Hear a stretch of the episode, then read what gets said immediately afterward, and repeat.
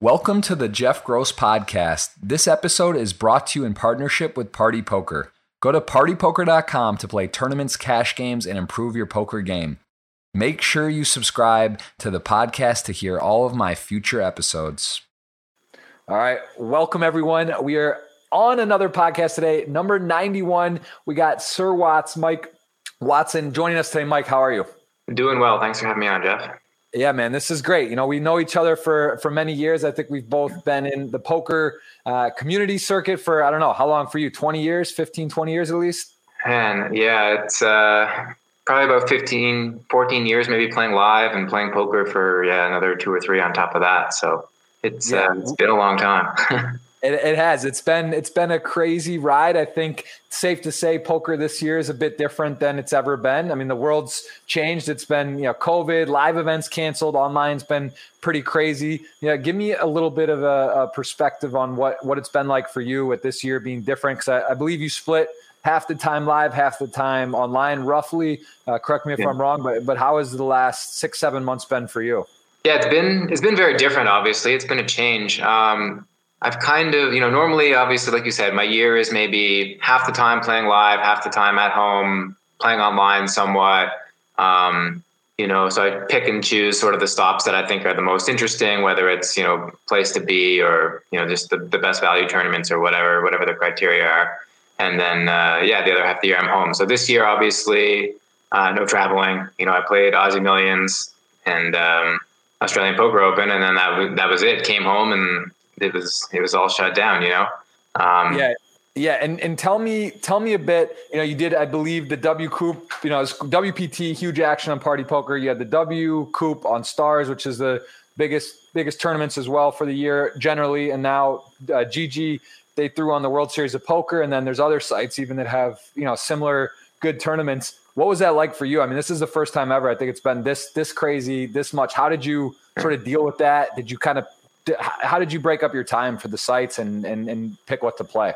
Yeah. So, I mean, it's been crazy. It's been like an old school, just like online grind every day situation for me for a lot of the pandemic, a lot of this year, everything, big games everywhere. We've had SCOOP, WCOOP, all the stuff on PokerStars, Stadium Series, whatever.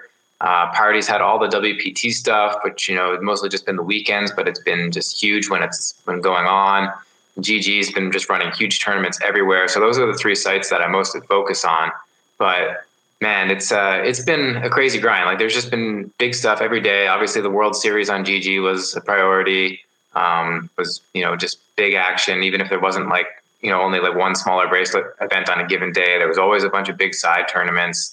There was always something going on Party or PokerStars. Like there's been basically more tournaments almost every day than I can really, manage to play. Like, I'm not someone who like skips like $500 good, like big field, $500, $1,000 tournaments very often. And it's just been happening like all the time where it's just like, oh, I want to play these great, amazing, huge field tournaments, but like, I just have too much other action going on all over the place. Give me, a lot I want to cover. You have a storied career. I think fair to say you're fairly soft spoken. You're a very humble guy. And, our wife, well, your fiance, my wife, very, very close friends. We've hung out before. I have a good idea about you, but I'd say you're more quiet. I don't think people know as much about you. You're very reserved, but you have one of the more impressive poker careers, I would say. You're not a guy that I see going, being outlandish and on social media being crazy or anything, or controversial. You're pretty straightforward and just get it done. So I want to cover your career and go into that, but tell me a bit about your online grind with playing tables. Like before we dive into all the poker and your career, tell me how do you decide, like you just said, how do you skip a $500 million or, $500K guarantee when that would maybe be a highlight on some day? How are you breaking down your day? Do you play 4 tables, 8 tables? Do you have a rule? How many you'll play? Do you late register? Like, give me, how do you do it? 'Cause you're one of the crushers online for sure. How do you get it done? So lately I've been trying to keep it to 6 tables for the most part, whenever possible. Especially, playing every day for such a long period of time, like it just starts to wear you down where like you get, you start to notice that I just get really sloppy or I'm like timing out sometimes, even if I'm playing like 7-8 tables. So there's been times, especially on Sundays where I just felt like I can't avoid it. Like I just have to play 8 tables and just manage the best I can, which is fine. But, you know, just at the end of the day, you're so worn out from just the constant thinking, just constant decision-making, everything going on. So I like to keep it in the 4 to 6 range, mostly just play 6 tournaments for most of the day. I find that, you know, that keeps me able to focus a little bit more. I'm able to, you know, make a few less mistakes. And just, you know, end of the day, I just don't feel like I was completely destroyed. I'm not as, you know, whatever, upset or... It's just like the whole day, the whole process of the day is more enjoyable, I find, when I'm not like super stressed out all the time. So give the viewer, the people, a perspective on what you're playing. You play the highest buy-in tournaments in the world live and online. I mean, online is, you know, there's been some big stuff. So give me like a peak Sunday over the last couple months. Like what are you playing and what would you actually be missing for an example of something that would be good value? Like, you know, when there's 25 Ks, I guess, are you playing the 100 Ks? You know, what were the, like when you play 100K or a 25K online, are you literally like, okay, hey, it's not worth it to play a 2K or a 5K because this is just too much EV, I want to focus? Or are you still flicking, you know, the other tournaments? Like what would be like give me your most intense Sunday over the last month or two, where give me an idea what those 6 tables would be. Yeah. Well, man, it's big. So I would say in general, I've only been playing the really big stuff, like 25K plus, when it's like the bigger field guarantees. With, you know, some exceptions earlier, I played like some poker masters and some stuff that had some added money or like rake free stuff going on, you know, towards the earlier stages. But for the most part lately, I've been trying to keep it mostly to the stuff with the bigger guarantees, the softer events, just because, you know, less stressful, less big swings. There's just so much good action out there that I don't mind, like, maybe giving up a little EV to, like, have a higher ROI and maybe knock some of the swings down a little bit because it's just been so big. So instead of trying to battle, like, every super tough 25K, I've been in the 5Ks on GG when they're good. I've been playing that 10K every Sunday. That's, like, you know, best tournament of the week a lot of the time. I'm in, you know, whatever the high stakes WCOOPs are, I'm basically always in all of those. Although, you know, some of them when they're only like a 500 or a 1K, like I had to skip a few here and there. Although towards the end, I was doing very well in the high stakes leaderboard in WCOOP, which is some added money. So I wanted to try to chase that a little bit. So I definitely maybe skipped a few like 5Ks and stuff on GG that weren't like as good at that point because the WSOP was over, just to play more of the, like the 500 turbos and the 1Ks in WCOOP. Right. And tell me, so you did finish, I believe, second overall on that leaderboard. Is that right? for the high? And so what does that get you? What was the bonus on that? It was 10K, which is, you know, a nice little bonus to have added on at the end. And what was first? Just like 12.5 and a trophy, though. It's big equity in the trophy, you know. And that is nice. They're hard to get these days. I think I believe Naza14 won that, right? Yeah, you've got him on later this week, right? So you get to hear him gloat about his victory. Yeah, I wasn't aware of that. I didn't know if that was the same. I was trying to understand what the leaderboard, how the difference. So okay, so basically, yeah, the trophy, but otherwise, money wise, you both got a nice little, you know, above 10K. It wasn't a huge difference. Yeah, that's good. And tell me about your speaking of trophies. I know you've won a WPT, a huge 15K Bellagio. Is that right? That was a WPT, the 1.0. Yeah, 2008 WPT Bellagio Cup. It was a huge tournament, 15K buy-in. It was just, you know, that was back when all these WPTs were just like so big. They were all 10Ks. You know, back in the glory days, I guess a lot of people think of it as. So yeah, that was. It's kind of crazy, you know, it's been 12 years and I still never had a bigger score than that in my career, right? So it's just kind of insane, like how lucky it was to just have that score so early. Yeah, it's pretty crazy. And you've won a WPT. How many bracelets do you have? 2? 2. Is that a troll? No, I got no bracelets yet. Really? I swear. Yeah, a lot of seconds, a lot of thirds, no wins. No, I saw it was a WSOP. Oh, you're right. I won the 50K high roller at WSOP Europe. Yeah, I just saw it. It was a huge one, but it wasn't a bracelet event that year. Really? No troll. I just looked. They made it the bracelet event the following year, but I think they just didn't know like anyone was going to play this tournament. Basically, you know, they put it on the schedule and they thought it might be like 10 or 15 people. And I think it got like 50 or something entries, 60 entries. Yeah. So, oh man, that's pretty ridiculous. It's a 7-figure score. It qualifies even on like the current terms. I think at the one they did Europe, they made it like what, 30 or 40 had to be for a bracelet or something. So that's, I did not know that. I mean, it says WSOP Europe. That's weird. They should just, They had a bunch of side events and this was just a side event. All right. Well, 1.3 million, nothing wrong with that as well. Another seven-figure score. And you won the PCA, which I guess would have been technically does that count towards the Triple Crown then? Because it's like as it's viewed now, because it's changed the name, it's not the EPT, but would that technically go towards that? I would think so, yeah. I assume that I'm just the bracelet shy still, but I don't know. I'll leave that to the writers to decide what counts or what doesn't, but I would assume that it does, yeah. That's messed up, man. You have that is sort of a Triple Crown, like an asterisk Triple Crown. I got to count that. I think they should go back and review that WSOP, but so you have some seconds. I think the one I did remember one we played, and I would say you're on my like list of three or four guys that are all Canadian that I just never beat in the pot. You know, they beat me, whether it's cooler, outplay me, flip, whatever. I just don't win a hand against you. I don't know if I've ever beaten you in a pot, which is tough, you know, because like I'd say Radoja. No one's beaten Nerdoja in a pot. That just doesn't happen. You got me for a bracelet heads up in a sixth spot, but yeah, they just like you seem to be nemesis. That was the one you got second, I think, in, and we collided. I don't know if you remember that hand. You play a lot of poker, so you probably don't. I have a terrible memory, honestly. I just play so many hands and stuff, and yeah. No, I mean, look at memory for hands. I'm scrolling through the Hendon mob. It's not easy to keep track. You know, you start looking at final tables and deep runs, and it definitely blends together. Out of your career, I do want to mention your first ever live recorded is a final table, which is 96% of the people on the show have final tabled their first ever tournament, which I think is why, you know, if you had gotten 10th, maybe you wouldn't have played poker, but you final table, you decide to play poker, you run for it. What stands out for you? And your funny thing about that first tournament too is I love it's listed as like I got 6th or something for some small amount, but I actually like chopped it for like 40K with the chip lead. Yeah, it was just like a daily 1K, you know, back at the Bellagio, and ended up. So that was like a huge score, you know, like that was like a 50% increase or something in my bankroll at the time, actually.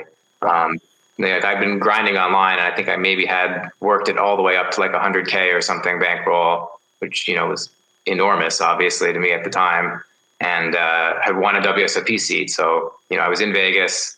I was like, okay, I don't normally play these 1Ks, but, you know, they're live, they're super soft. Like, let's get in there, you know, play some of these daily 1Ks. Like, I'm here. I can't not be playing, you know?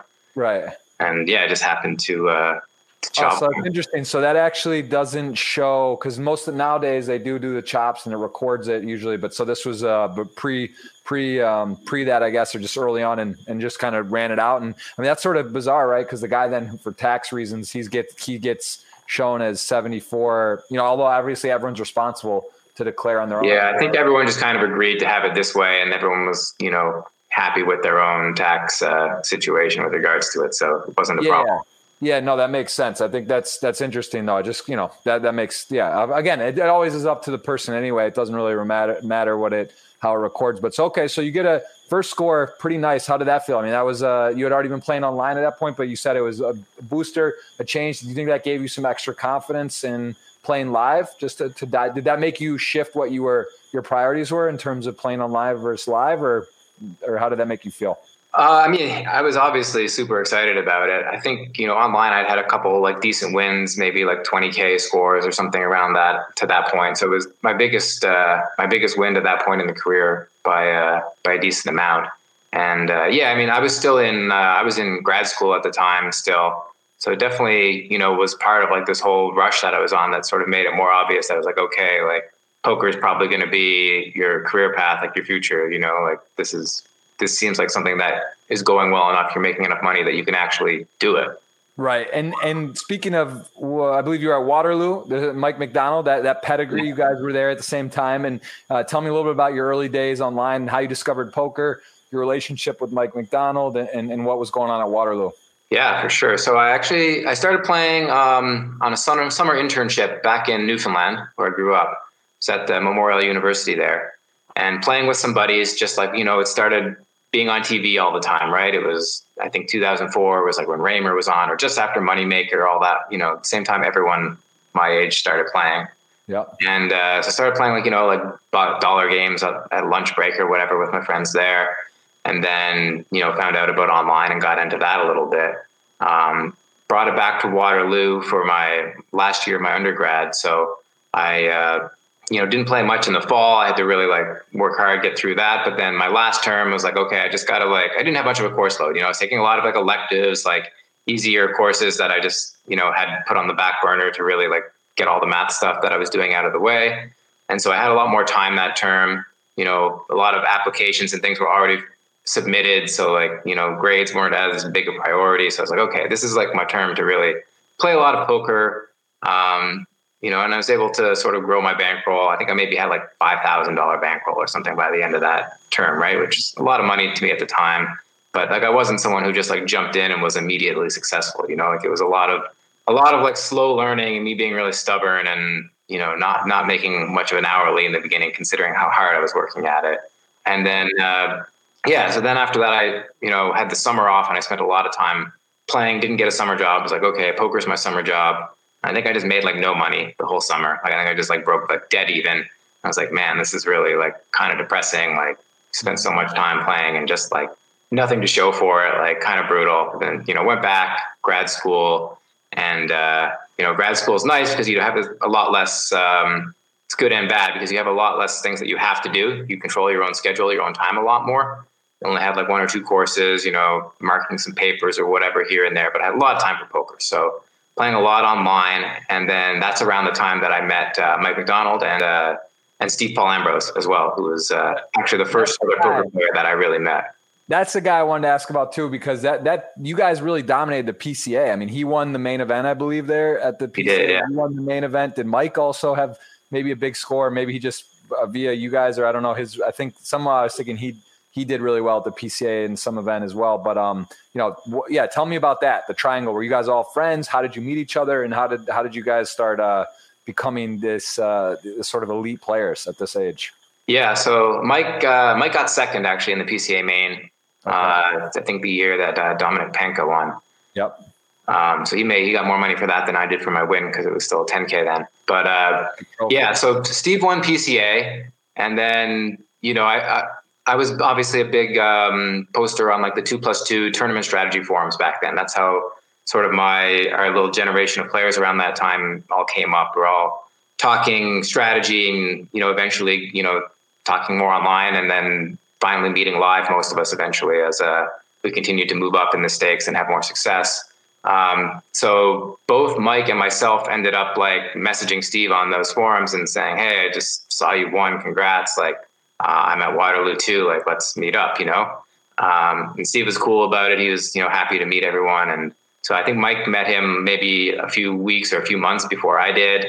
And so he had been playing Sundays together in their basement or whatever for a few weeks. And then, after I met Steve, he invited me over as well. So that was sort of where it really started, where I started to have much better results, we're talking poker with those guys all the time and learning, but also realizing hey, these guys, there's not some secret sauce that I don't have.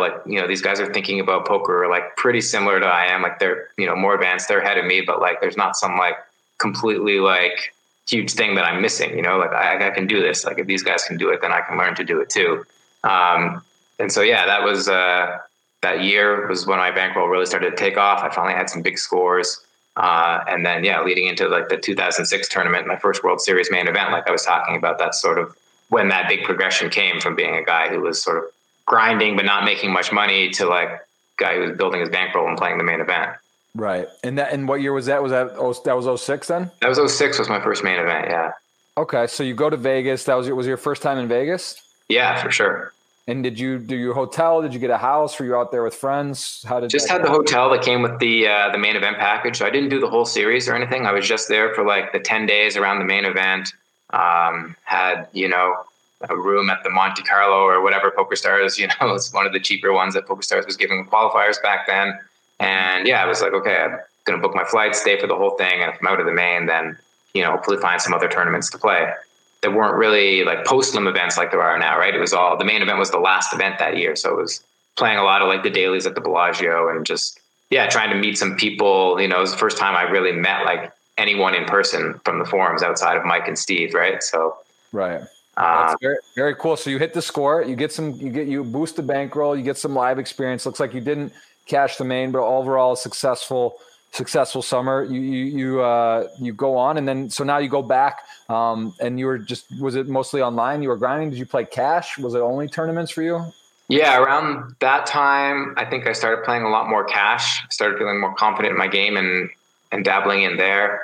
So yeah, I made a good amount of money actually playing like mid, 510 to 2550 cash for a while there in like games on like smaller sites and stuff where they're really soft. But then still mostly, focus was still primarily on tournaments. So, eventually I realized that, I gave up on the dream of finishing my masters, realized that I was killing myself, that this wasn't going to happen. And then, I had made plenty of money at that point where I realized like, okay, like I can do this poker thing full time. Like I might as well take the leap right now.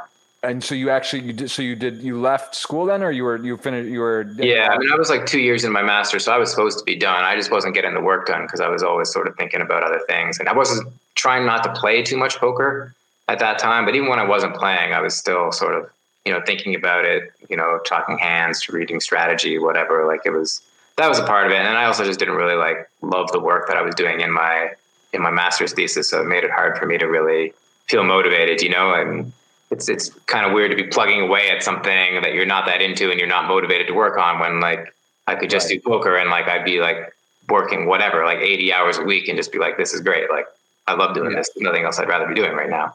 Exactly. And how about a family? Where did they fall into family, close friends? What were their thoughts on this? It's almost like the movie 21, right? You got a couple friends, you're in college, there's money, it's excitement, you're going to Vegas, you're in the mix. How were they like, oh, this is great, or hey, I'm not finishing school, or I'm doing this? Like, where do they stand on that? Yeah, well, I didn't really tell my parents I was playing poker seriously at all for a long time. I think after I finished my undergrad, I was at home for that summer trying to play a lot. So, I couldn't really hide that I was at the computer playing on PokerStars like most of the day. They kind of figured it out. But And at that time, I think they were a little skeptical. I wasn't really making much money at that point. I made like a few $1,000s. So, my goal was to maybe make like $20 an hour or something all summer, and then hopefully like build the bankroll and learn a lot. Ended up making, like $0 an hour, like I said. But I think they were very skeptical at that point. But my parents are definitely, they're both university professors. I think they both know that I'm very like, smart, capable person at that point. And they had a lot of faith in me. And then obviously, later on when I started to show like, oh, I'm having all the success at it, I think they realized like, okay, like this is a bit different, but like, we trust your judgment. We think you know what you're doing. So they're very encouraging. And, they're definitely, I think not, there's a lot of pressure on me to finish the master's degree with both my parents having doctorates and stuff. Like I felt like the academic path was sort of like the default option for me, basically. Yeah.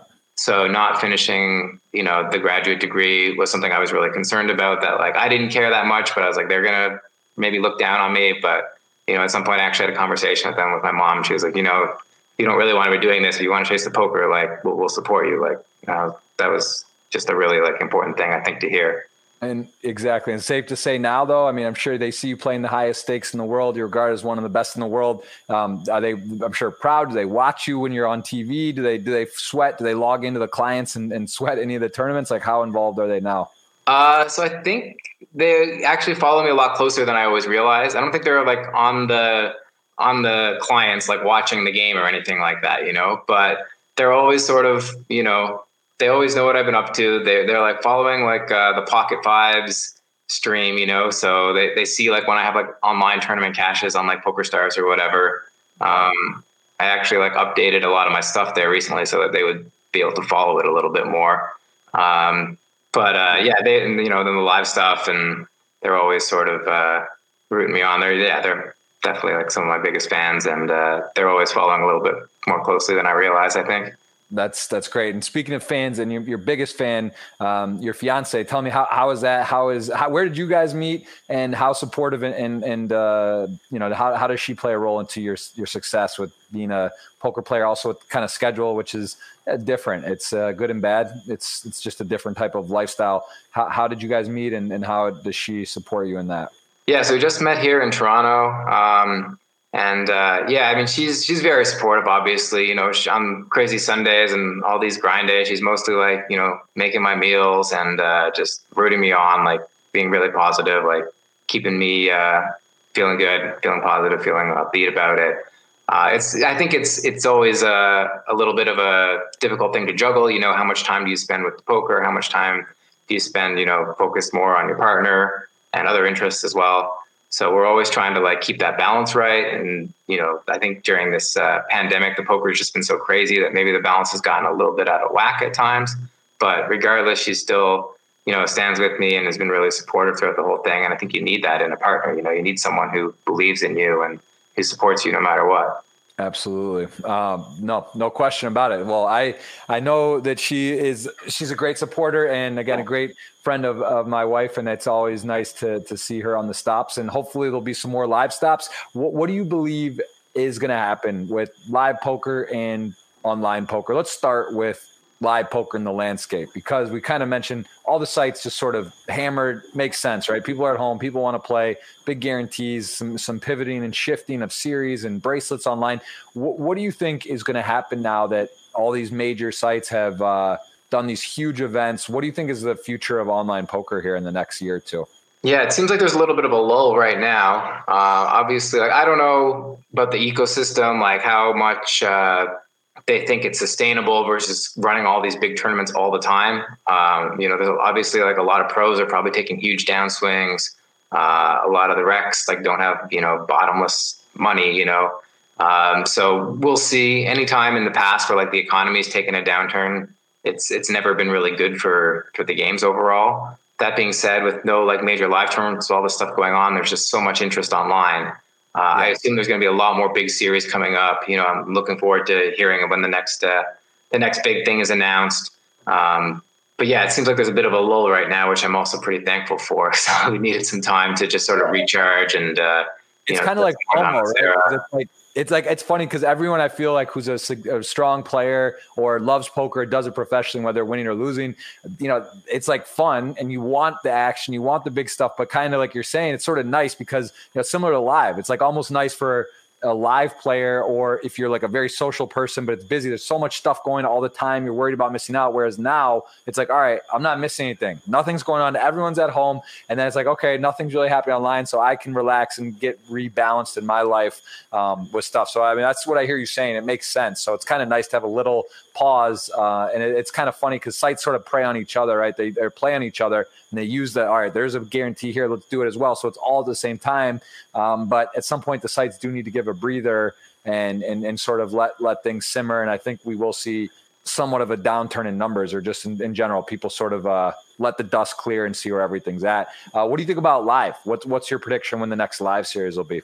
Man, I don't know. I imagine we're still at least 6 months off from like a live series of some sort. Like, it's hard to imagine how they're going to happen until we have some sort of reasonably effective vaccine out there. Right. That like, and like some reasonable percentage of the population has received a vaccine or something. I think ultimately once that starts happening, then I think there'll be the attitudes are going to change a lot, and people will, you know, be more willing to just say, okay, like we're going to run this tournament, like come at your own risk. Like, you know, you should probably, you know, be vaccinated or whatever, but like ultimately it's your decision to make. I imagine we'll get to a point like that at some point. I don't know if it's 6 months, 9 months, a year, whatever, but I think that's probably where we end up. For me personally, I'm a little bit more interested in maybe playing like a Triton type of event where it's like a smaller player pool where they, you know, have the resources to pay a little bit more attention to some of these health concerns and stuff like that. Whereas, you know, a big international event like, you know, these big EPTs, the big party poker events where you've got like thousands of people from all over the world coming, like that's just, you know, all sharing the same cards, the same chips. So that seems like a pretty daunting thing to start running again, you know? So I imagine it's going to be still a little bit of a while before we get those big, like huge main events and series come all the way back. Right. Makes a lot of sense. Yeah. I think that is safe to say. And like a Triton size tournament or one of the, you know, it is more manageable and more reasonable. So yeah, that is something. Have you played how have you played in terms of live in the last, let's say pre-COVID? What was your sort of live grind in terms of stops? What did you make sure you hit? and what were you, you know, were you planning on playing that you didn't play this year? What did you have? Because I know there was a big Triton scheduled, Jeju, Montenegro, other stuff. Like, is that stuff you've done? Are you going to be wanting to do, or what's been like the? Give me your year prior to COVID for live. Yeah, play. Yeah. So it was. I mean, the events I focused the most on were the bigger EPTs, right? So you've got PCA, Barcelona, Monaco usually, and then most of the Triton events. You know, Jeju. Montenegro was right after Monaco, so that was a great little trip. London was a huge one. That was a lot of fun to be back in London again for poker. It'd been a while. Mm-hmm. And then, you know, the big party poker stuff, Bahamas. Bahamas was the biggest one, yeah. Very cool. And what do you prefer, online or live? If you had to pick a 2-week or a month period to play, what's your preference? Lately, I think I like both. I think lately I've been preferring the online. It's great to just get in so much volume. You know, it's tough with live, just playing like one tournament a day or one tournament every couple of days or whatever. Like, your results can just be so, you know, can just have no major scores for a long time. And it's just like a normal thing, right? Like, you're playing whatever, 50, 100, maybe a little bit more than that live tournaments a year. It's just such small volume. So getting, you know, 20, 30 tournaments a day in online is nice, I think. And it's just more fast paced. There's so much action going on, you know, there's so much just sort of downtime live where you're waiting around between hands and, you know, it's cool. Maybe you can talk to some people, whatever, but it's a lot of time that usually for me, at least, ends up just being like me clicking around on my phone, like not really doing anything productive. Right. So yeah, I like getting the volume in online. I find that, that grind can be a little bit more enjoyable in that way. And, you know, you blast through the variance to some extent, a little bit faster. So I've been enjoying it. That being said, I like the travel.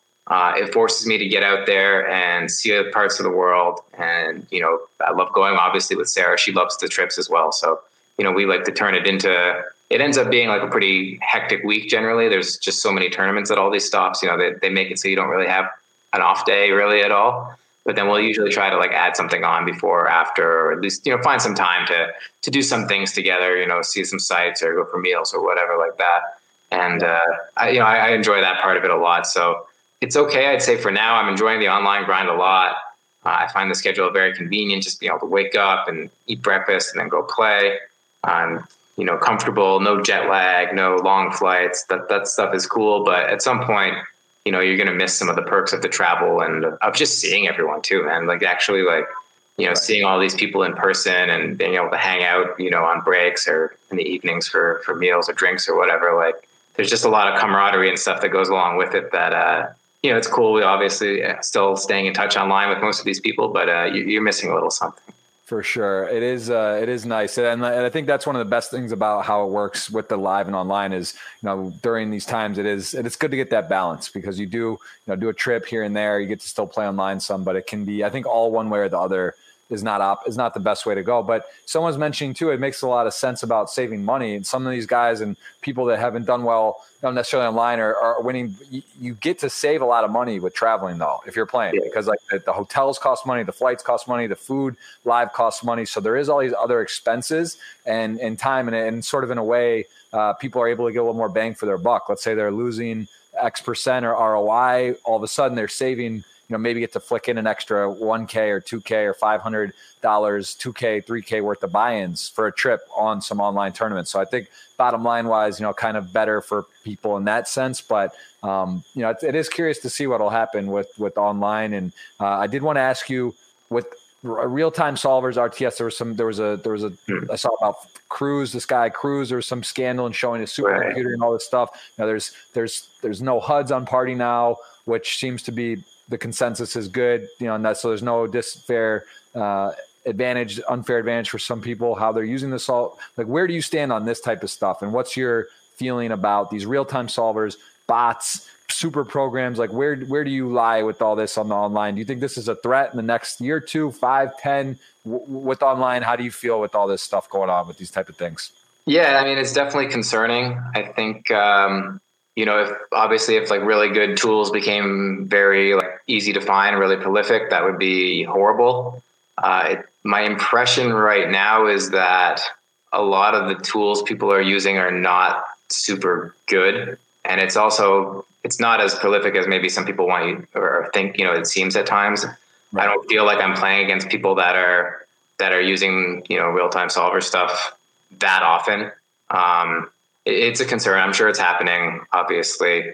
But it does seem like some of the tools that people have are not like super, super polished where like, you know, they don't necessarily have to be, obviously, like even like a, you know, a slightly flawed GTO scheme is probably going to beat most people, even except for maybe like the absolute best players. But it's a concern more, I think, in the long term for sure. I think, you know, for people out there, like obviously like all these like GTO and all that stuff, like, you know, use the tools, study, and then, you know, when it's time to play, you got to put that stuff away and just, you know, play the best game that you can. That makes a lot of sense. Okay. And what do you think about the HUDs and real name? No HUD on party and real name on party poker. Stuff honestly never really bothered me. I like using it. I don't think it's like some huge advantage. It just sort of like, honestly, like the main thing I get from HUDs is I'm playing like six tables. If there's a guy who's like a 60 VPIP fish, then like the HUD shows it to me and I might miss that when I'm six tabling and not paying close attention, you know, like that is like probably literally like one of the main advantages that I get from a HUD.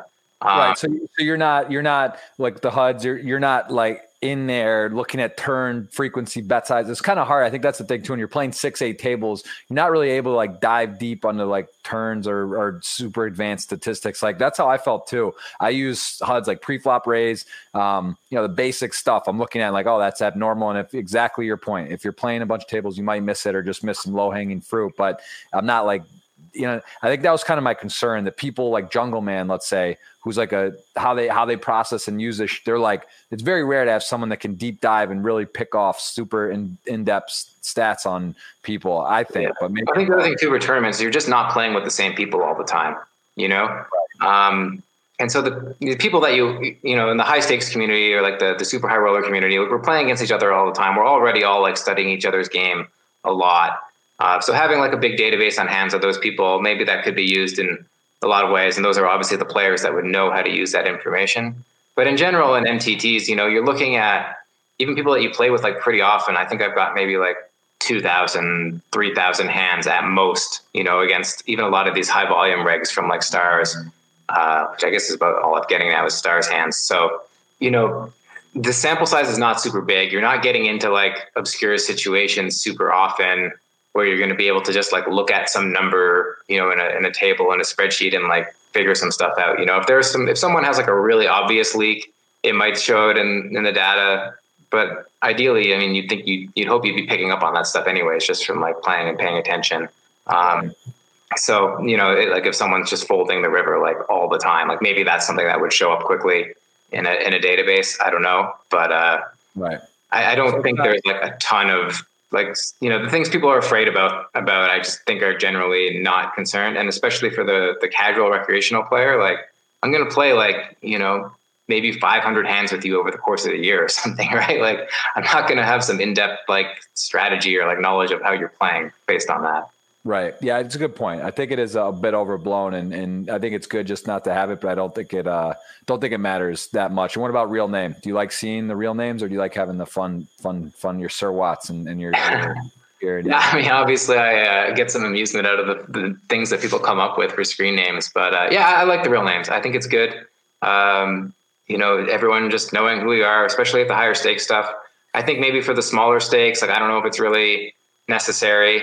But it seems to mostly be the high stakes games where it's being implemented anyways. And then it's like, yeah, it's this player, you know, this group of pool of players who all know each other, you know, we all know who we are and like, we're all playing each other and most of us know each other's screen names. Some of us don't. And it's just like, why give certain people an advantage based on like whatever random, you know, thing or you're just giving the people who, you know, are willing to do shady things even more of an advantage, right? Like you're letting them change screen names, play on different accounts, whatever. So I think the real name just levels the playing field. It's just fair for everybody. I like it. Makes sense too. All right, well, let's take, we do have a lot of questions, and I want to kind of run through your career here more and dive talk. Tell me the most impactful win in your career situationally to your current. So obviously the first one, you get 40K live confidence, kind of, you know, that's nice. You get going. Give me a bit, like, was it, I mean, it seems like it jumps right out, but was that it? When you hit that 1.6 million, was that sort of like, yeah, I mean, that was it. That's the one that just sort of catapulted me into, you know, being in a place where I had a big bankroll, I could play higher stakes, and, you know, was comfortable enough financially after that I could, you know, afford to take some more risks and play bigger games and things like that. So yeah, that was it. I mean, there's nothing else even close, honestly, in my career. Like that's just the huge moment that changed everything. Tell me how ridiculous this is, because people, and even myself, I sometimes have a hard time. I know you really were focused on math and mathematics, which in poker you've mentioned too. It's like high school math can basically get you through in terms of the poker kind of math. Understanding and processing numbers quickly is an advantage, and being able to be good with numbers. But you know, tell me how crazy this really is, because if you look here, you play like 1K buy-ins, 500 buy-ins, 2,500 buy-ins, right?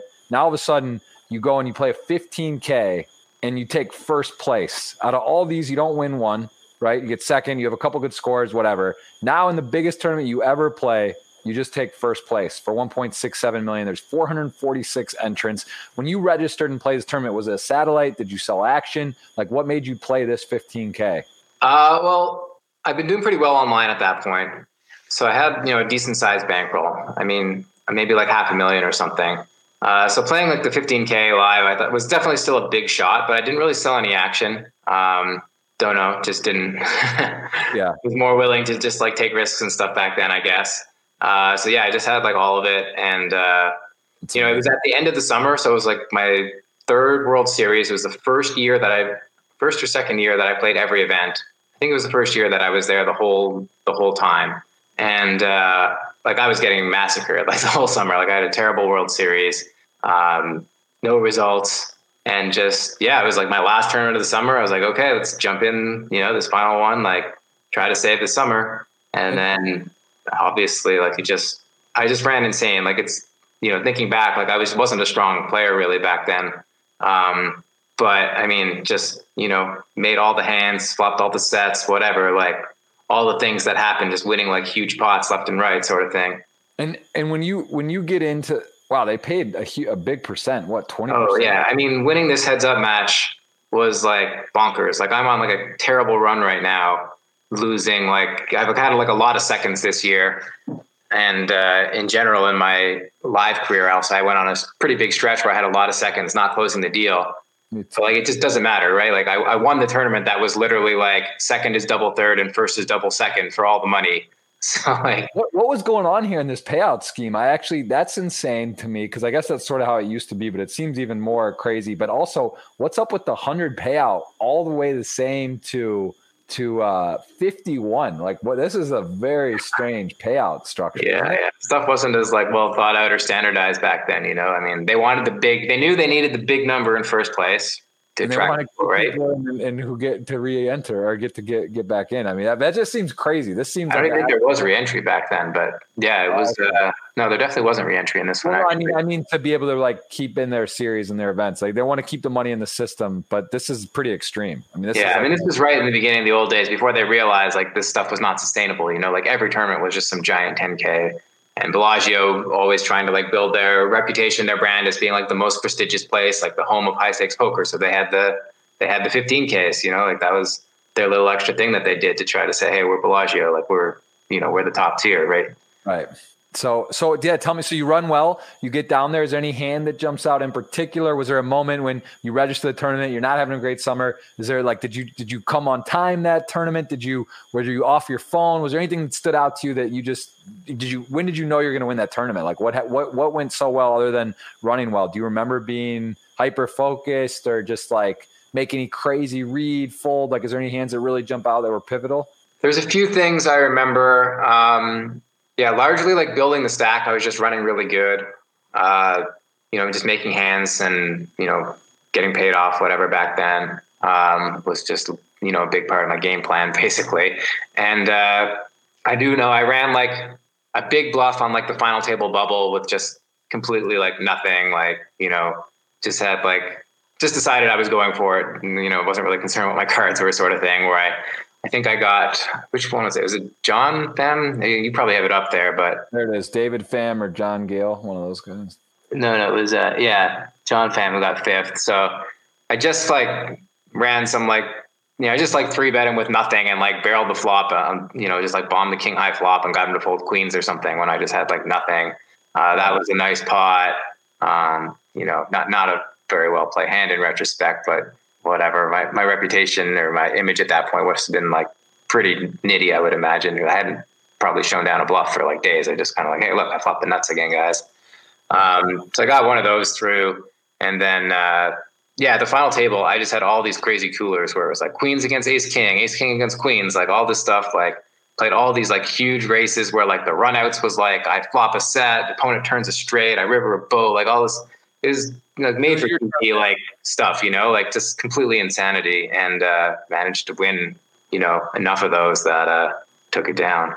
It was your tournament to win. Okay. So you hit the one. I mean, everything just went right. You know, like I couldn't have lost basically. There's just like constantly dealt coolers that like you couldn't really mess up as long as you put the money in. Well, nice. Doesn't matter how you get it done. Not put the money in. you get it done, you win. And then all of a sudden, so what was this like? Because I mean, this is the World Poker Tour. Was it televised? I imagine, right? It was a 15K million televised.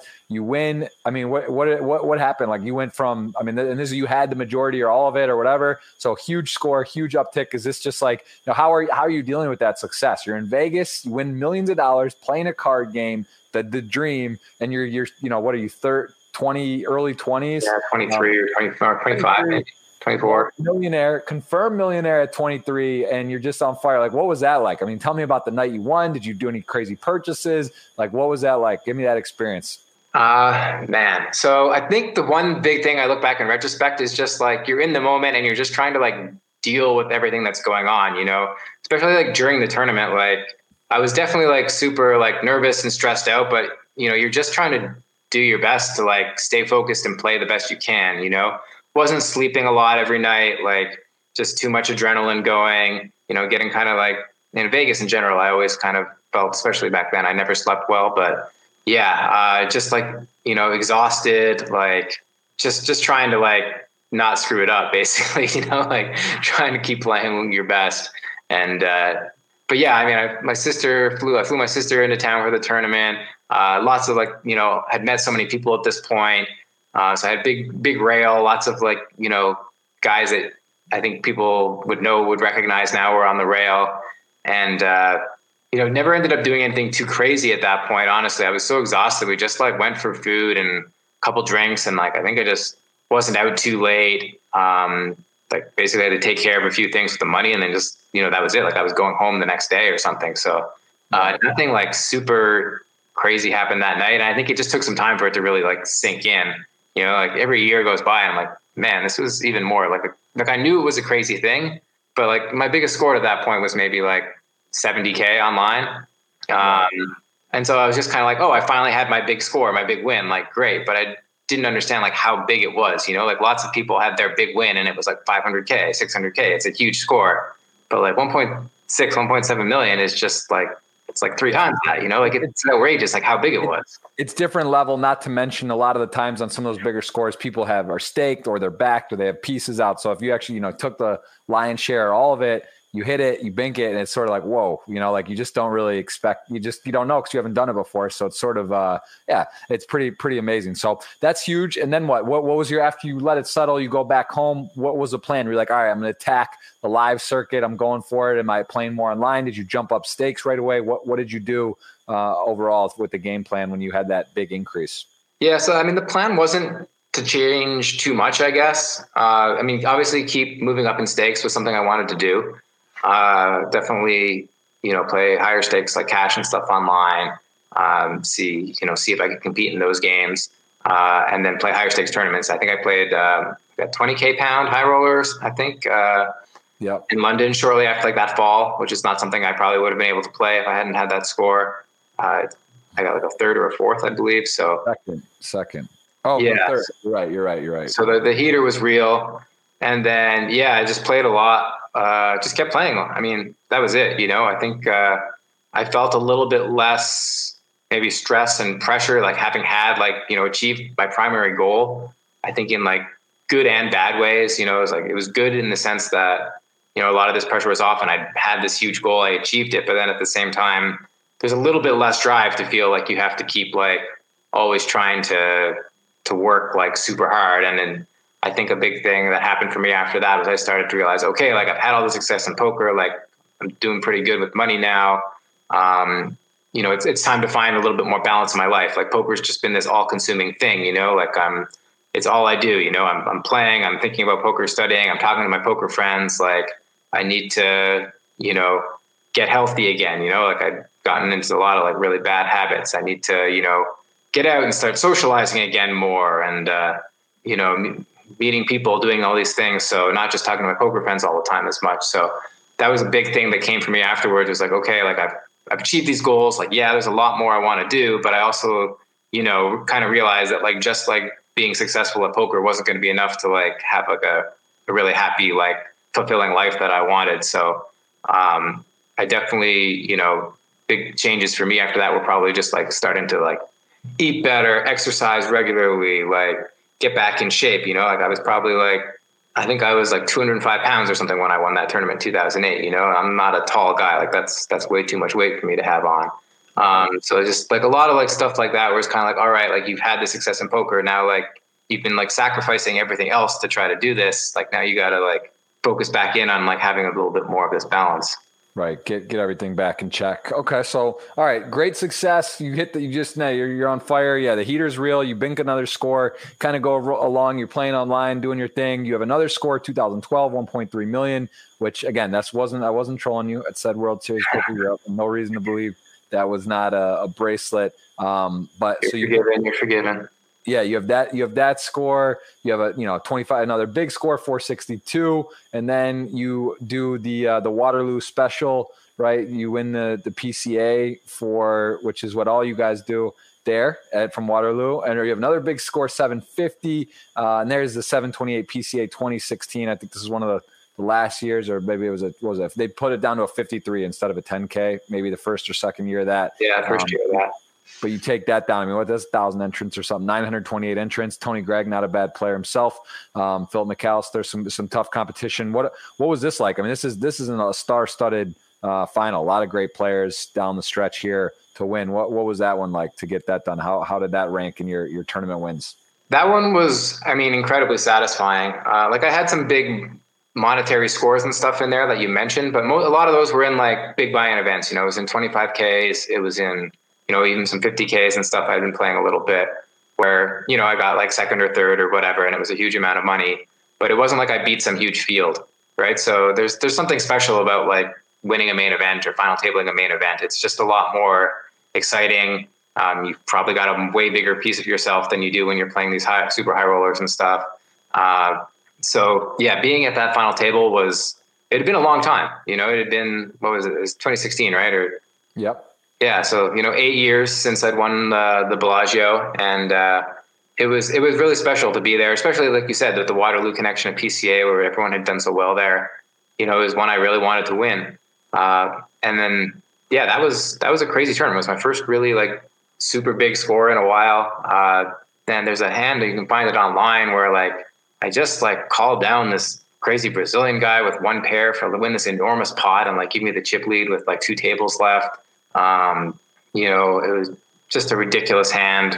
Yeah. This guy, Leonardo, this guy had like maybe like 25% of the chips in play with like 14 people left. Like he just had an outrageous stack and then didn't make the final table. Right. Like, but he was going for it, to his credit. I mean, so yeah, I mean, I was pretty short stacked and I just like, you know, won a cooler pot and doubled up. And then I immediately after that, I just called it off on the river. Like, am I just going to torch all these chips to this guy? Like, what am I doing? Was there a live read there? Just based on what was the sort of situation there? Cause those are tough spots, right? Like just to be wrong or to make a hero call in a huge spot. What was sort of the determining factor there? There were a bunch of things. So it was like a 4-way pot where I was the pre-flop raiser and he had defended in the big blind. and it was like 642 rainbow, and he just like bet huge into everyone out of the big blind, like led huge. I had pocket sevens. I called. Everyone else folded. Turns a three, and he just like pots it. I'm like, so the weird thing that was going on in this hand is he had just been moved to my table, so we have no history at all. But like I had talked to two or three different people throughout the tournament who had, like my friends who had played against him, and they're just like, yeah, this guy's like going for it, you know? Like he's not afraid. Like he's putting the money in. Like he's running the big bluffs. Like whatever, you know. So anyways, like with sevens, you know, I've got the gut shot. Like it's got to. I figure it just has to be one of like, you know, the better hands to continue with. Like if I have like eights or nines or tens, I just have to fold. But sevens with the little gut shot, like I think okay, like I probably got to peel one. And the river's like a jack, and the backdoor flush draw gets there, and he just goes all in for like pot or something. And I don't know, like I just knew this guy was like a stone wild card, and I just got into the river with like a reasonable enough bluff catcher where I was like, man, like why is he just like potting it twice if he has the straight? Like what does he think I'm going to call him with? Like we have no history. He's got no reason to think that I'm just going to like make some insane hero call here, right? Like it just doesn't make sense really. I had the seven of the, like the suit, which was an important consideration. I kind of thought like he'd be more likely to just go pot if he had like 7-5 for like the extra high straight. Right. So like blocking that one, I thought was like kind of a consideration, even though, you know, like I'm right. Whatever. I just basically got to the river and I was like, man, I think this is like an okay hand to call with. And I think like this is just like the guy where I know he's crazy. He doesn't know that I know he's crazy. Like, I think I just got to like close my eyes and like stick it in here and just hope it works, you know, like, yeah, seems like the spot to do it. So, I mean, it took a long time for me to convince myself of this. And I was kind of like, you know what, like, I think this is just it. Like, whatever he led the flop with, like I was pretty sure it was some nonsense hand that he just like led the flop with, you know? And then on the river, I was just like, whatever, I'm just going to call this guy because like, I think like if he gets to this river with any hand worse than mine, he's just like always bluffing. Like he's never giving up, right? Like he's got some random one pair hand, like all the money is going in like every time. And I just got to like pray that's what's happening. Did he table his hand or is it a... Yeah, he had king 6. King six, so he just had top like, pair that barely had him. But, wow! So sad. I don't know. Even to now, I'm kind of like I don't even know if this was really like a good call down or not. You know, like it just kind of seemed like a weird situation where I was like, well, I can't fold the flop, I can't fold the turn, and then I get to the river and it's like, well, I think now that I'm here, I might as well just like hope for the best. That's such a small. It's so crazy, right? Because it's like your friends tell you this, and like he just shows up with somehow a backdoor like legit flush or a gut shot and a flush or there's a million things. He could just be a guy who would just go pot with the 5 there. Like I don't really know, you know, like right. It's very possible. I think it's like it would be unusual for like an amateur player to sort of just like, you know, usually they're thinking like, okay, I've got to like try to like trick this guy, trap him, keep him in a little bit, you know, like. And then there was the timing thing. Like he's just like immediately just going like pot, like immediately it's like all in on the river. Like as soon as the river card hits, he's just like all in. And that's often like a pretty strong tell that someone's up to something a little funny, you know?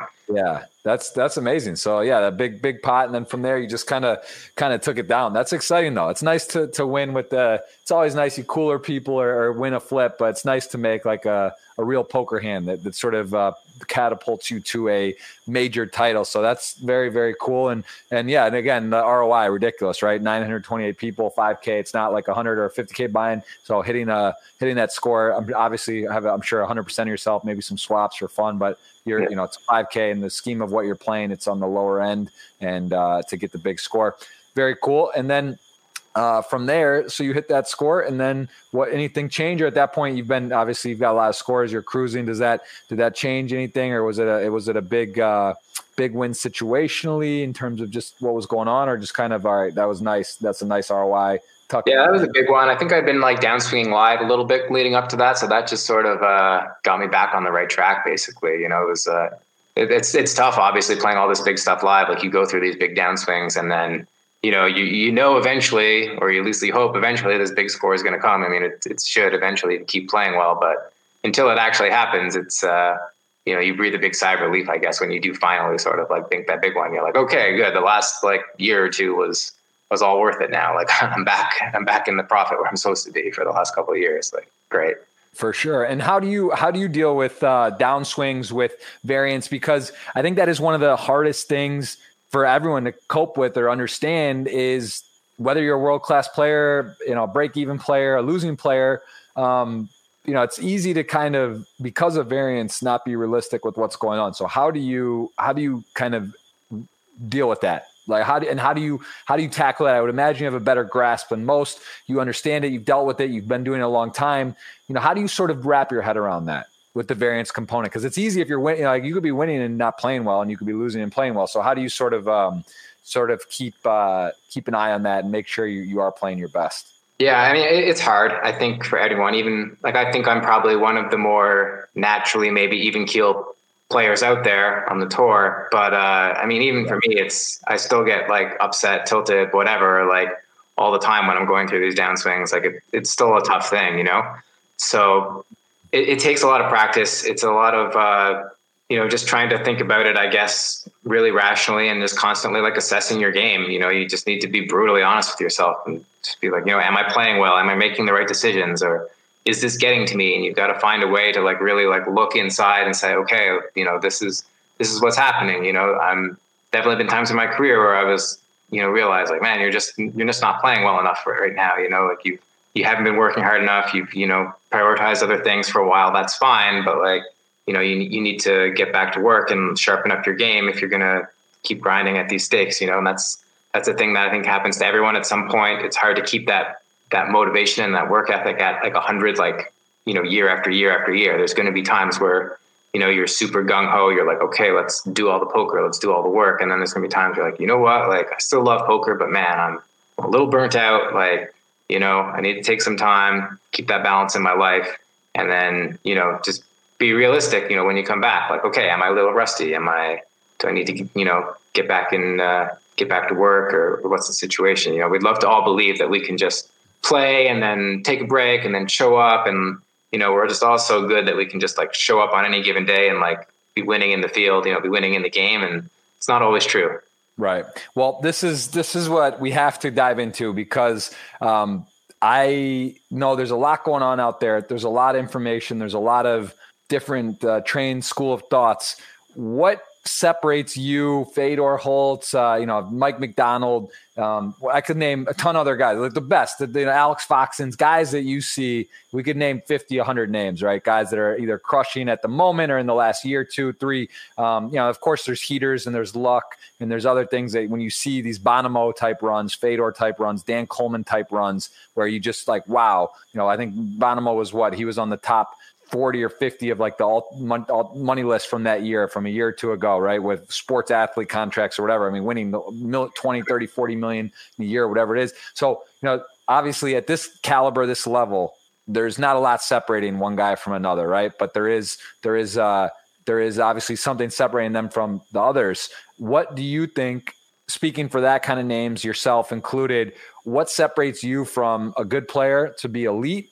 Let's start with that before I start asking five questions. Right. So what do you think? You putting me in the Timex and the Fedor category. I don't know if I'm quite there yet, but Timex is he runs poker shares and hangs out and just you know, prints and wins prop bets. Timex, I don't think has been studying a ton. I'm sure he's up to date and can hold his own. Actually, we played heads up in a tournament during quarantine. He of course won, and he of course you know, he can still get it done. But I'm just saying, like, forget for all those guys, the guys that are considered. Yeah, I don't know if we're quite in that top tier with those guys yet, but yeah, I'm putting you in there regardless. So, okay, so right, your level and above, let's say that. Yeah.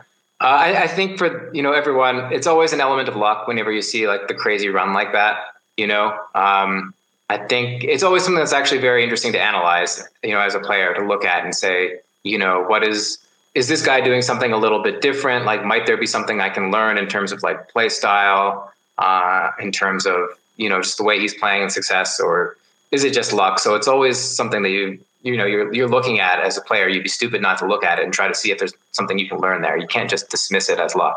Certainly, I think some of these, you know, whoever has the biggest run every year, like, you know, it's largely luck, of course. You know, like someone has to be the luckiest player in a given year, and you know, whoever it is, we're probably going to say, oh, they're so good. And, you know, they're doing something different. They're on the next level. We want to believe that we have more control over our results and our outcome than we really do. So, and it's, you know, more fun to make these stories and these narratives and stuff, of course, for people that are watching. Yeah.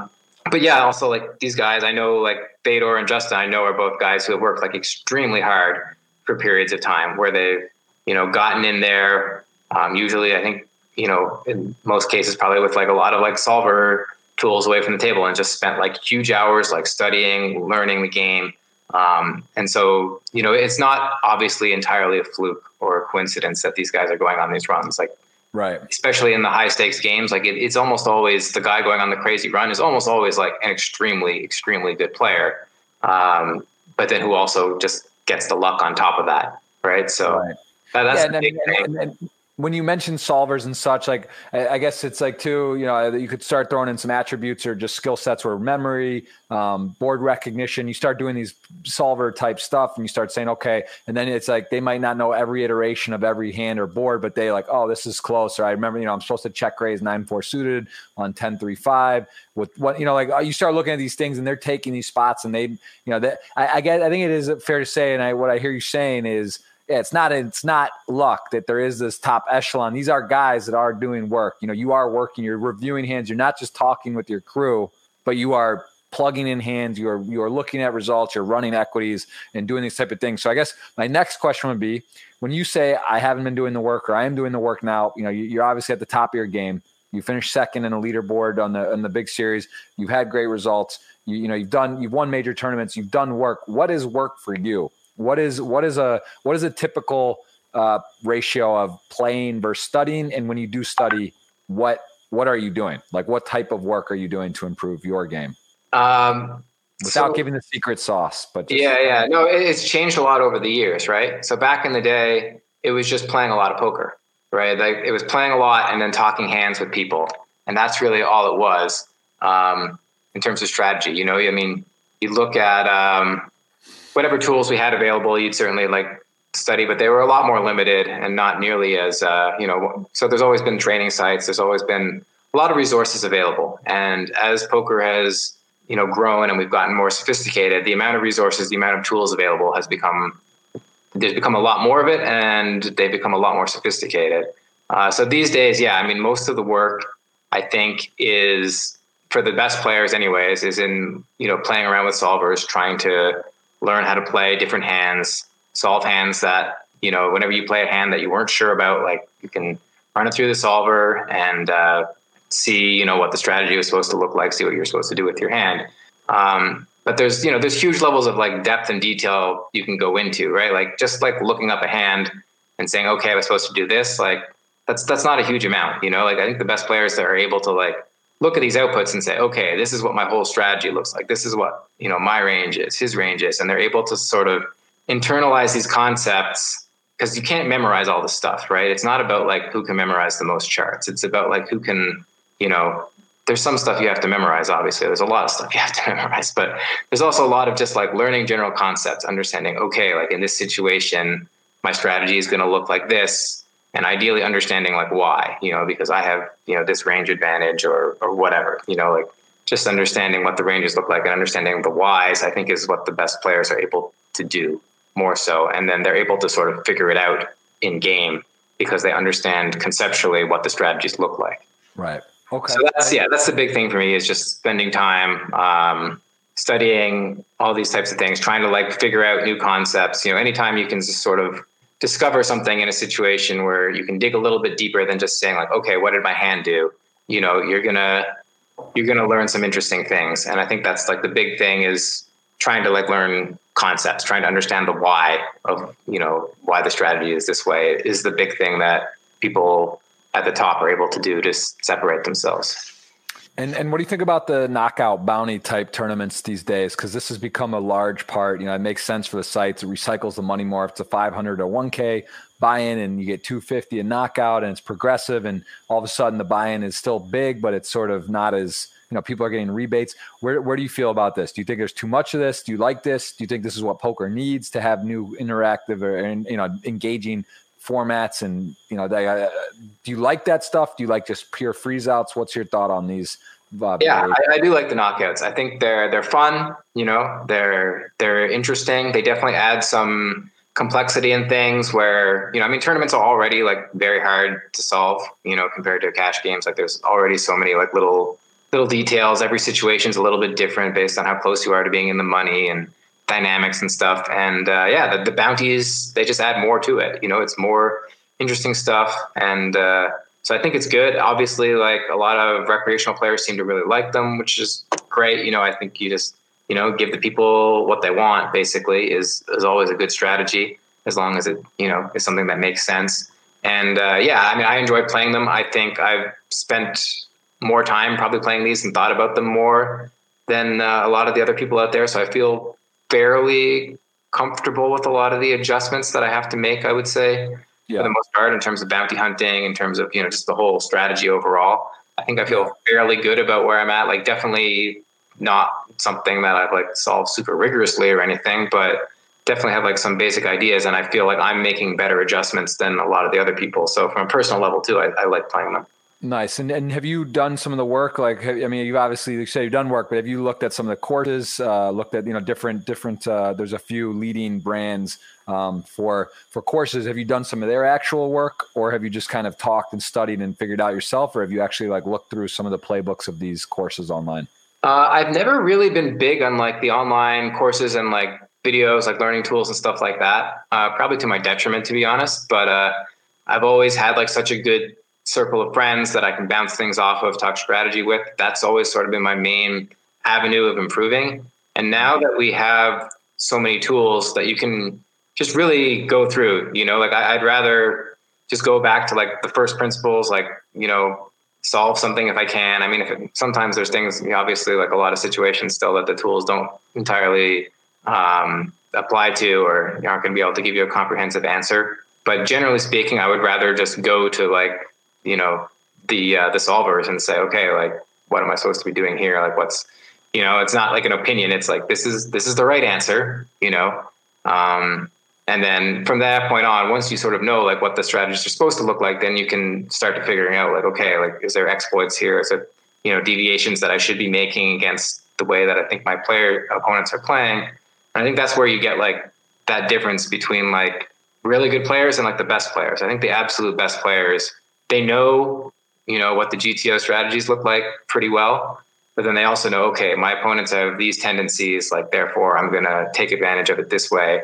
And they're like really good at combining those two things. And right. Well, I think that's why poker's so fun, because I, you know, I was doing the commentary for just online with the whole cards up, you know, you can't get more recent than the 100K WPT Party Poker, watching Adamo, who's regarded as one of the best at the moment. He was playing heads up with Ike Hacks, and also, you know, you could been around and played the highest heavyweight match right there.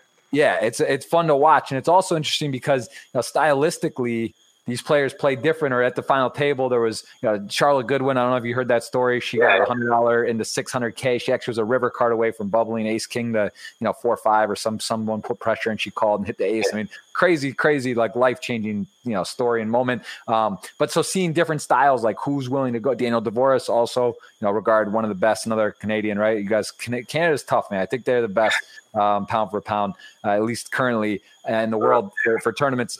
But, you know, so looking at players and what they're doing, it's like, that's why I don't think poker is really in trouble, because whether you have the solvers, like, or know something, people love poker. People, like, there's a lot of ego in poker, and also people just play differently. Some guys are going to limp 100%. Some are going to 3.5x. Some are two, you know, Adamo going super aggressive and picking big sizings in a lot of spots. So like, there's just like, whether what's right or wrong, or the book says, or the GTO says, I think people do have their own sort of opinions, variations, and also, you know, are playing differently against each other in spots. So it just seems like it's one of those games that people, it doesn't seem like it's going anywhere, because it's not really set in stone. Like, people, even if they know there's like a right way, they still maybe make adjustments differently, or, you know, it's not just like a game like chess where it's like the better player is going to win. Yeah. I mean, I think that a big thing that happens, like, no one can study every situation in poker, right? Like, there are some really common situations that everyone has studied. And then, you know, most people play those situations very similarly, you know, plus or minus like some small amount. They've got the same general idea.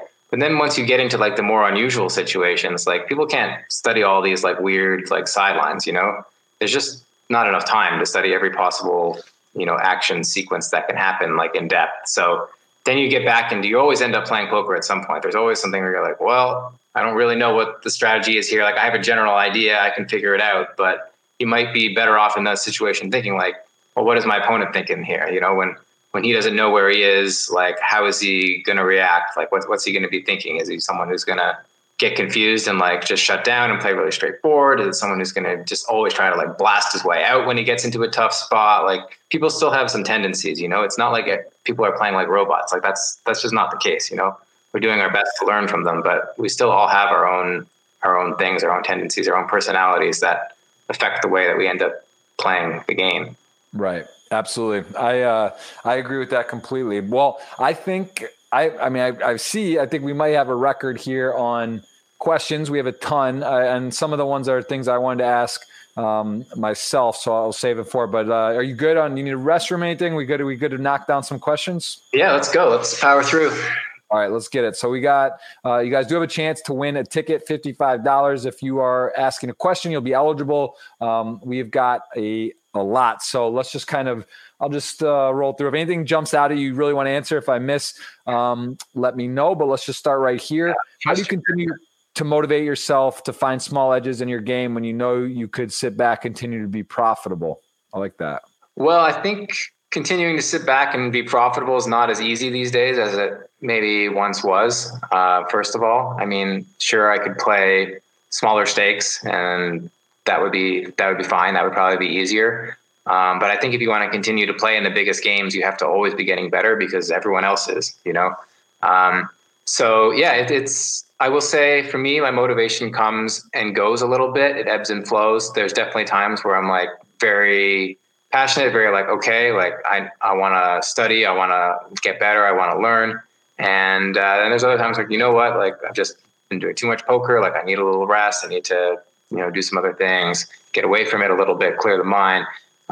So I think that, you know, at the end of the day though, if you really do love the game, if you're really into it, then you'll always come back. You'll always be like, you know, that motivation will return, you know, and then ideally, yeah, when you've got that motivation, you just gotta put in the hours, you gotta put in the work. And, you know, ideally you can try to work really smart about it, you know, optimize the way that you spend that time that you're studying and that you're playing and to get the most that you think out of it.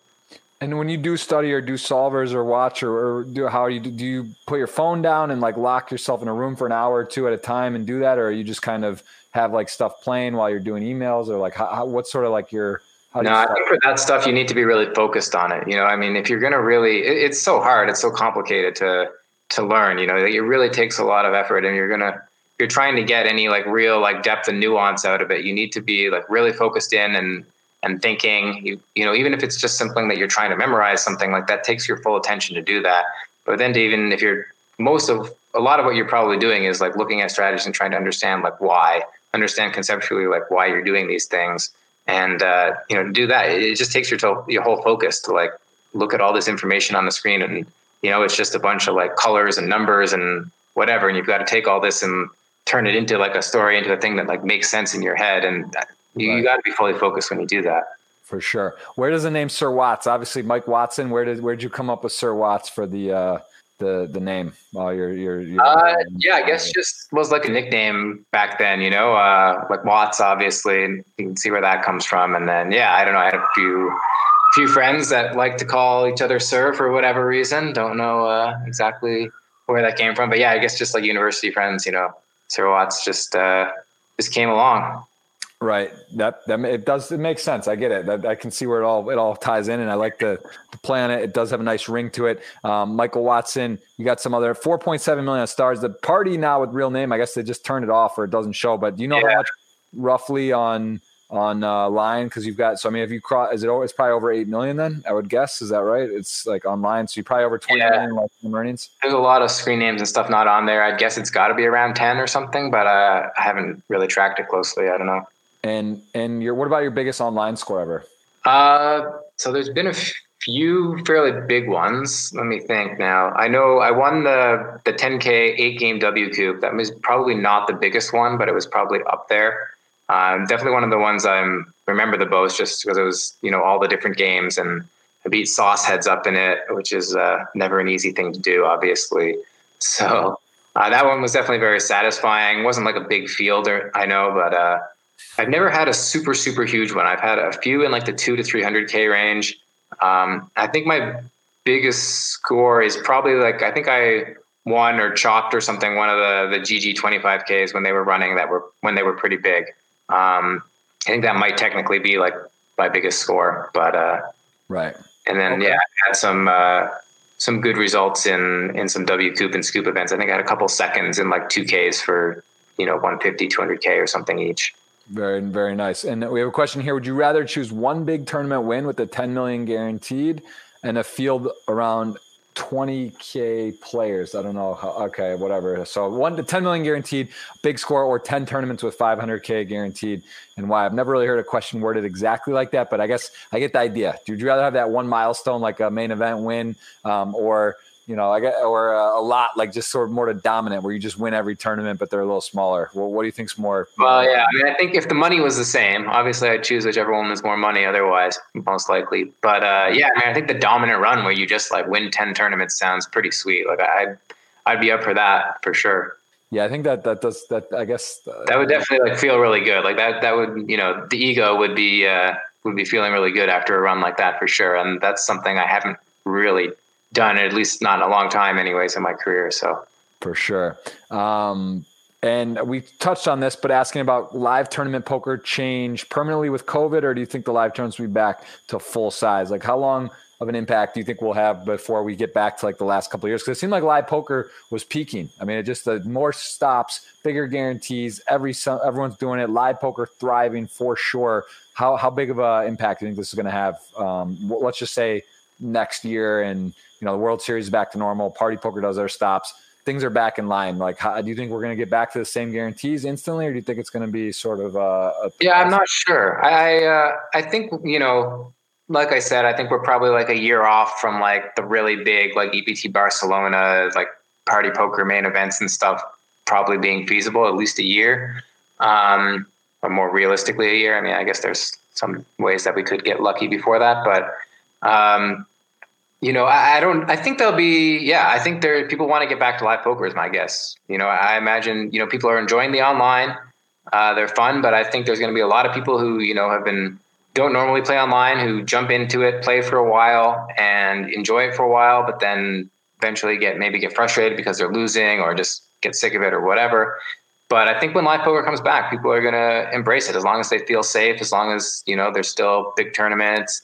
I think there's going to be a lot of people who want to get back out there because there's nothing quite like it. It's a lot of fun, and being in that big room with all the players, and when you do run deep in like a big live tournament, there's no other feeling like that. Like even online, it's hard. When there's TV cameras around, when there's the live stream, when there's all this attention, like it's something very different from anything that happens to you online. That's kind of special.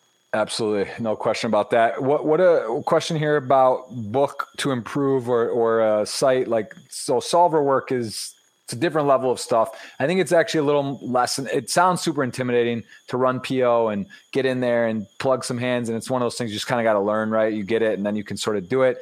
But for someone at home that's maybe looking to play like $5, $10, $20, $50 tournaments, they just want to improve. They want to get some basic info. Do you have any book recommendations and or site to sort of study, or how would you recommend to the casual rec that wants to improve? Yeah, I'm not really sure what the best instructional books are these days. I will say they're definitely a bit outdated, but I really enjoyed the Harrington on Hold'em Volume 1 back in the day. That was definitely one that I think I got the most out of. It also depends on the person. I think if your background is very like academic and math and stuff, there are some more technical books out there that are great. Or that we'll learn, but I don't think that those are necessarily going to be what most people are into or looking for. They're not going to be the best way for the average person to learn necessarily. So, right. Yeah, I would say definitely look at some of the training sites. I know I don't really know which ones are the best, but I know Run It Once, some of these sites that have really good, like well-known, well-respected pros who've been beating the biggest games for a long time. Those things are great, definitely, as you get more advanced. In terms of like beginning, I'm not sure, like there's got to be good video content out there that's more developed at beginning players, because I think it's important to realize that like the best players aren't necessarily the best teachers, like they're the only ones that can teach you the really advanced stuff. But when you're learning the basics, like you don't need, the best in the world, you just need, like if you're learning chess, you don't need some grandmaster to teach you like how the pieces move, right? Like you just, right. you can have some like average player like teach you up to a certain point. So, and it's more about like how they present the information, how they're able to like connect and communicate with you. So I'm honestly not sure, but I would definitely like look out. Hopefully there's some recommendations and stuff out there for that type of content on training sites, because I know that's not like, you know, that's something that these sites are aware of, and I'm sure they have good content of that type. Right. And we got a question from Richard here asking about Newfoundland. Newfoundland, do you ever go back? There's players here that would love to meet you. There's a strong community there apparently of poker, which makes sense. Are you in touch with any of that? Do you ever go back? Do you get stopped in the street when you're back? Do you sign autographs? Are you well known there? Like, are you sort of like is there any other big name players that are from there? Not a lot of other big name players. I know there's Danny Noseworthy. There's a guy who's was grinding MTTs for a while. I don't know if he's still keeping it up as much these days or not, but he was definitely a guy who on Twitch as well for a bit. Yeah.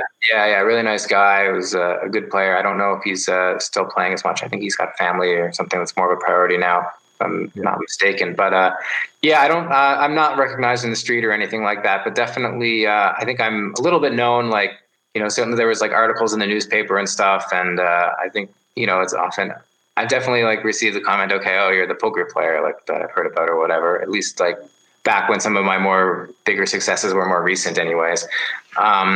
So yeah, I try to get home once a year, basically. It doesn't always happen, unfortunately. And especially now, like it's probably not going to happen this year, or maybe for a little while, which I'm sad about. But my parents still live there for 9 months of the year, basically. And so that's still, you know, my roots. I still have friends there. I have definitely met like some Newfoundland poker players and stuff, but in general, you know, the time I have home is just, there's just so little of it. And there's so many people that I need to see that I've never really had much time to like go down and like meet people in the poker community and stuff like that. So maybe one of these times I'll be able to.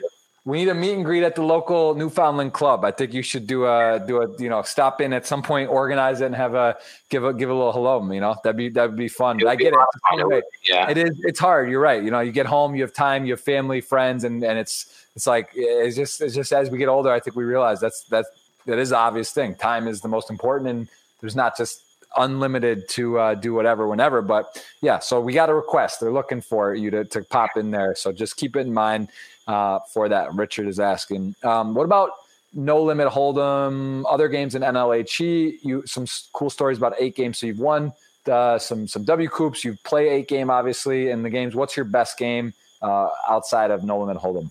Well, right now with the whole short deck craze, I think short deck's probably my second best game for sure. It's mostly for me. I think the big bet games are the ones where I'm stronger in. So I played a lot of PLO. I think even like the games like No Limit, Single Draw, Low Ball, stuff like that. I think I just, because I'm mostly a Hold'em player, I think I just understand like big bet concepts really well for the most part, and I'm able to pick up those games quickly. So those games I'd say are my strongest. And then the limit games, I have, you know, some variations that I'm a little bit better than others, some that I've spent more time on than others.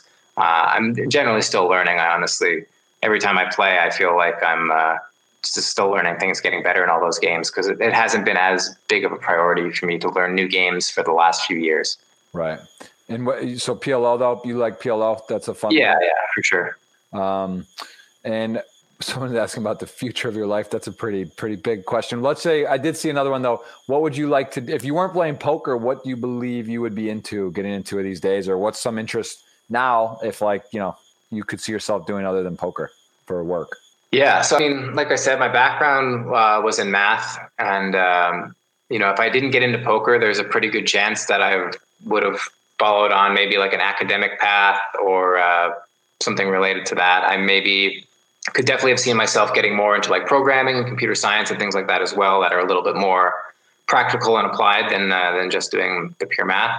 But I think that's probably where I'd be. And even things related to like programming and, you know, I think poker teaches you so much about probability and statistics, and that's such a huge part of the game and of the learning that, you know, if there was something that I'd like to spend more time learning, it would be, you know, programming and statistical analysis and stuff like that.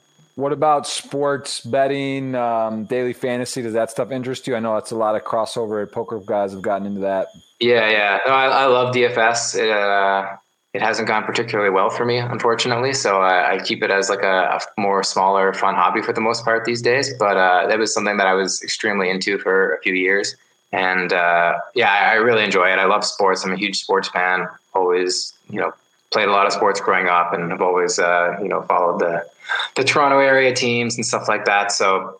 Oh, nice. So you had nice Raptors. That was a nice surprise. Yeah, man, that was amazing. That's pretty sweet. Two World Series events to go to a game in San Francisco that summer in Oakland. So that's awesome. I was really excited about that because just been following that team so closely, and I'm so into like the basketball and analytics side of it that it's always been like a really big interest and hobby of mine as well. So just seeing like how smartly and how well they built the team over all these years, all the moves they made, like I was so fucking pumped when I won. That's awesome. Yeah, I don't want to go down a rabbit hole. I'll just say a hobby I've gotten into in the last 2 years, picked back up big time, is sports cards and collecting. And it's a pretty interesting industry. I think you might have fun with that because of all this kind of similar principles with, looking at upside and cards and some of your favorite players and reliving maybe childhood memories, also new players and stuff. It's sort of got that element of luck and skill, and you're betting on in a way on how the pro players are going to progress and pick up some cards and whatnot. So I don't know, just a random thought. But if you have want to know more about it, I've gotten pretty into it, and cool. Definitely have some suggestions. And I think it's a fun hobby, that's for sure. So current site of choice. What's your current site of choice? Give me a breakdown volume. I know you mentioned basically the few. What sites do you like and why do you play on? Yeah, so right now for me, it's GG, Party, and PokerStars. That's about it. I haven't really played anything, I don't think, on another site for a while now, although when there are like special events or whatever, I'll often pop in for them. But yeah, I enjoy all of them. For the highest stakes right now, it's just so much is based on GG, it seems. That's where the biggest tournaments are. That's where the high rollers are. So I end up playing a lot there. I don't know if I really have a favorite. I think all three have their ups and, they have the positives, they have their negatives. None of them are perfect. I think they're all really solid options. And that's my recommendation, I guess. There you go. Got another question. Which level do you recommend for GTO? So I guess saying, if you're playing the lowest stakes, is that something you recommend to just always understand GTO and then deviate accordingly? Or do you think there's like a certain point where it would make you just don't need to play GTO or understand it?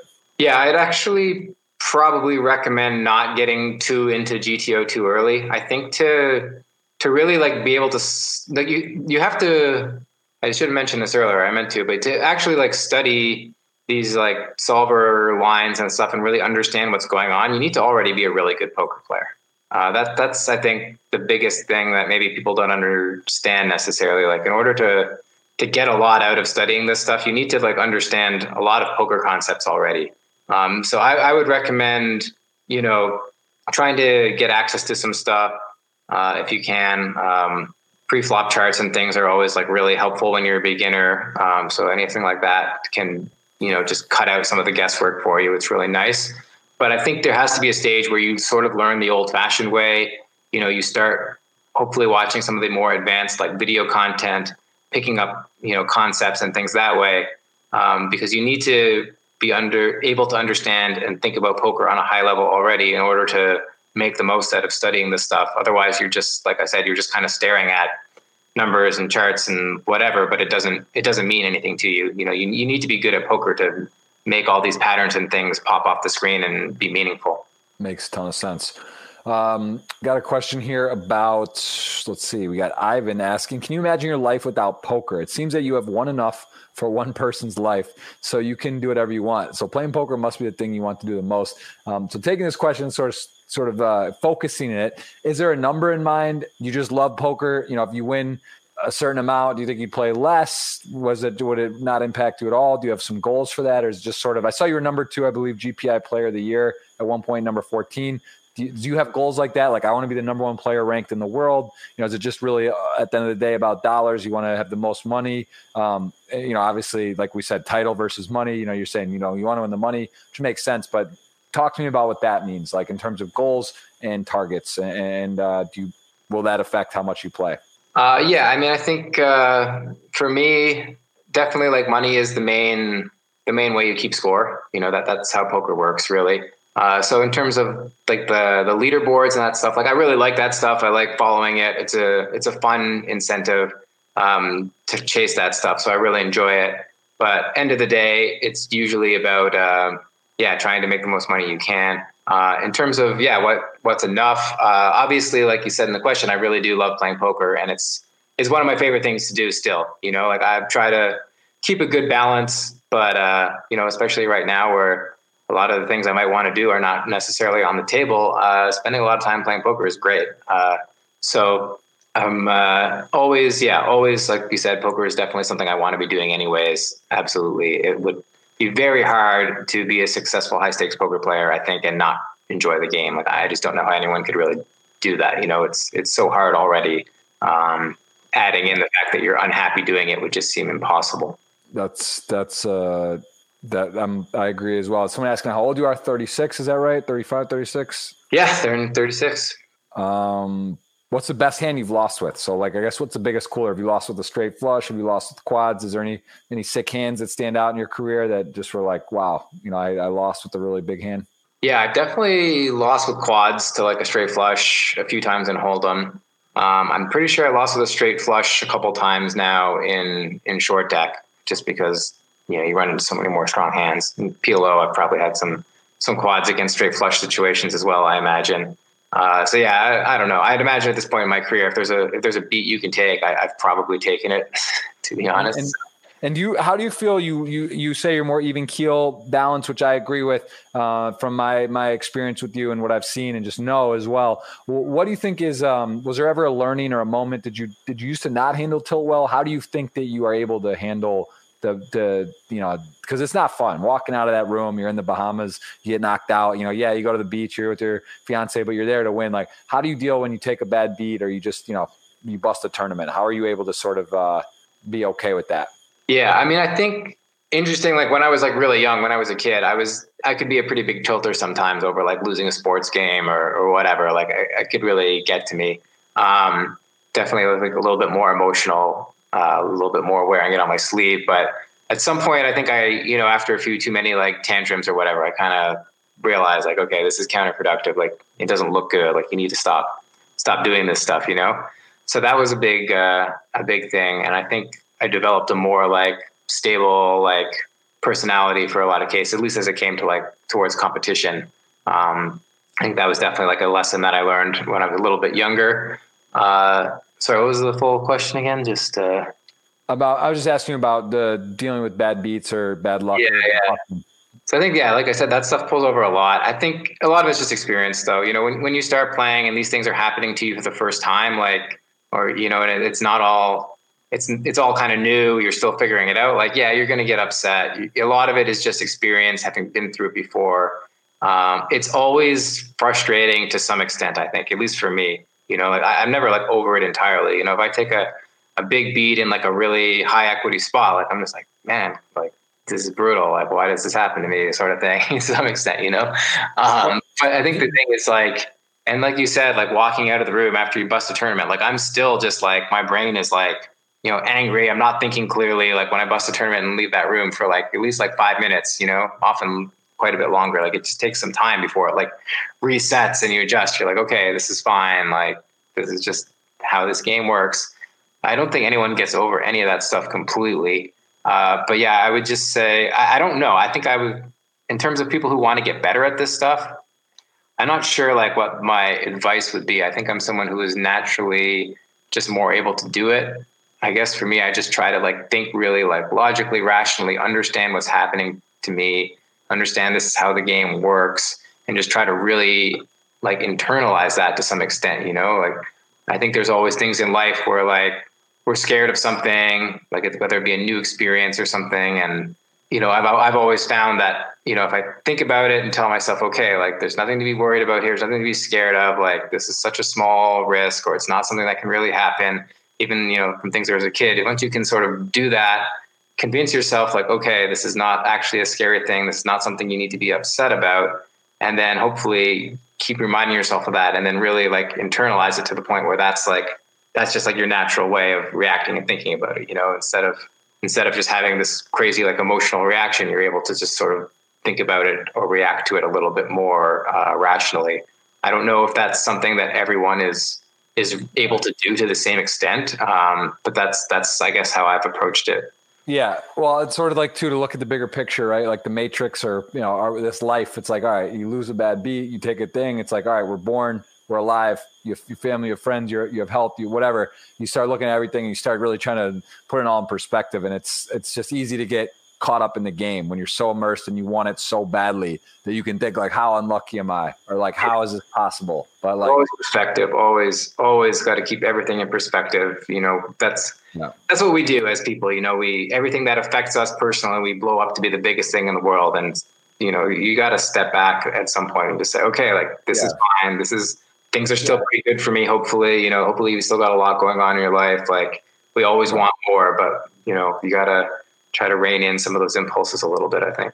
Absolutely. I did actually, I was just thinking back to here. This is a hand in my trigger. Remember, it wasn't that big a deal. You end up taking second to guy actually rents out my place in Vegas, Jared Jaffe. I don't know what happened to that heads up, because Jaffe gets it done to his credit, but I would have to bet my money on you there. But we got in a hand, I think it was a flip, but I flopped a set. I don't know if you remember this. I had fives. It came like 5X, and you had A7, I think, of diamonds or whatever, something. It was a flip, but I flopped the set and then went runner, and it was just like devastating, because it's one of those ones where 1,400 people, it's so deep, and it's so hard to win a bracelet. And look, those 1,500s at the World Series, like when you get deep in them, it doesn't happen very often, but like, I think I've been deep in maybe two of them now. I got sixth in one and second in this one. I think it was the same year, actually. Yeah. And like, man, it's just so many people. They're such good tournaments. I mean, you can see obviously there were some good players deep in this one, but they're just like, it doesn't happen, and it's so many people, and it just feels like amazing. Like it's just such a great opportunity. So exciting when you get deep in like a huge field, kind of crapshoot bracelet event. Like it's pretty awesome. So I can understand why obviously that would stick with you a lot. Like. It's funny too. I think it's so easy. I've been guilty of this. I think we all are. You start looking at hands, you bust and stuff. And I think one of the biggest pieces of advice I give to people to be realistic to is it's usually not your last hand. It's a blind on blinds. It's a jams. Finding spots, keep your stack healthy, because a lot of time you bust like a coin flip, or you bust ace king to ace queen. But if you have 8 or 12 blinds, that's not really where the game's won and lost, right? So it's just so easy to look at like your last hand or something. But, and also it's dramatic, because if you lose a flip, but the board runs out in a way that's funky, it doesn't really matter, right? It's when the money gets in. And that to me is so crazy that so many people have such a hard time with that. Like, they love the story. They love the beat. They love like, I had ace, I had jacks to ace five suited. And, I flopped an ace and then he rivered a jack. And like, it's just like, all right, well, like when did the money go in and whatever, right? But it's just funny, because most people really, unless you're like an elite professional, I'd say even like amateur, like strong amateurs, like think like that. But like I hear people tell hands and I'm just like kind of blown away. I mean, I think that's obviously like supernatural way to start, especially in your beginning. And, I think it's really strange in certain players who are perhaps have a very high profile who, all these years later still react like that. It's kind of like, all right, like you're not a fully functioning, like, emotional, like adult here. Like you, this is ridiculous that you're still blowing up every time you lose a 60-40, right? Like this is not a reasonable way to behave, in my opinion. But right. And the other thing I want to say about this is, for me, like if I get it in like a standard spot and lose, like as long as I played the hand well, it's not something that really sticks with me anymore. Generally speaking, it's very rare that like I'll get tilted about something like that, or if I do it, like sometimes that happens for really high stakes, and then it can be obviously then it's really frustrating, but it passes really quickly. It's the hands where like I maybe like made a mistake, maybe I made a blunder, even like just really torched it, or, made like a small mistake, but one that I probably should have known better than to make, and it ends up costing me. Those are the hands that like really stick with me and bother me and kind of get me a little bit tilted. Those are the ones that kind of steam you up. At least I think for myself anyways, and for, I think most like really strong players I talk to, it's more about the mistakes that cost you that really like frustrate them than just losing a flip, because they're just, you just get so used to it at a certain point. For sure. What is your favorite player growing up? Who was a guy when you first saw TV, your characters of the old school days? Like what are the guys you loved watching on TV, or you just like, man, this is great, or this person? Man, I don't know. I guess I never really had like any super like heroes or role models in poker. I mean, I guess other than like, you know, meeting someone like Steve for the first time, Steve Paul-Ambrose back in Waterloo was like a big thing, but I would, you know, that's not like, you know, like a hero or idol, like the same way. What's he doing now? Is he any, I haven't seen him in poker in a long time, right? Yeah, I think he's just, you know, managing his money and raising his family for the most part. It's my understanding. Yeah. I haven't talked to him in a little bit, but he's one of the guys who just like got into poker when it was good, made all the money, and then got out and went on to other things. Seems not many people get to do that. So it seems like he's kind of doing it right and living the dream. But right. I imagine he still must be playing a little bit because, you know, that passion that doesn't go away entirely. But no, you gotta have it. You gotta at least flick it in once a week with the boys, or have some sort of online something. But that's good to hear. Thinking back, yeah, to like early poker and stuff on TV, like I guess like, you know, the Mattisau Raymer battles and stuff back in the 2004 main event were definitely something that, you know, I got really into back then, that I really loved. Seeing them like get into it away from the table, see some of these characters, you know. I think we're all sort of, I think I got past a lot of that stuff quickly. I've never been one who like really like has like a hero or an idol in anything in my life, I guess, for the most part. But yeah, I loved watching like, you know, Negreanu and all these guys, like a fellow Canadian as well. Like definitely, yeah. Some those early players, I guess, probably the similar ones that everyone got into. But other guys, you know, Hellmuth, not so much. Mattisau, I definitely enjoyed back in the day, but unfortunately, maybe not so much anymore. Right.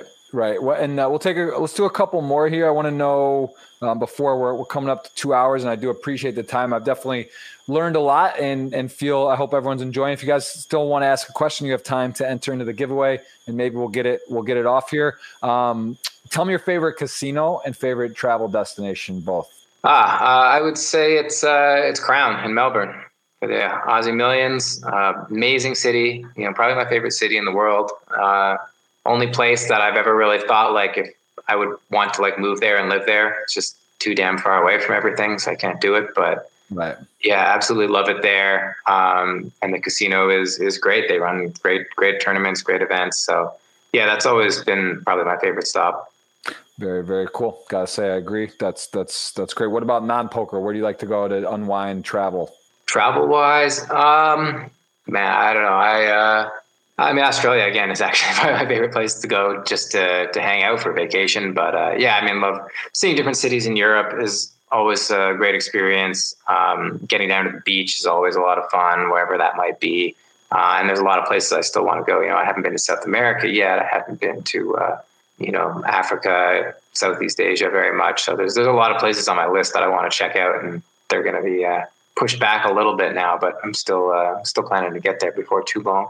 Very cool. Just reading some more of these questions here. Your playing style. If you were to describe yourself as a player, how would you describe yourself? Well, now I try to be, you know, very, very balanced, I guess. That's sort of what the game theory strategy tries to teach you, to be balanced. Certainly like back in the beginning when I learned, I started out with a very conservative style.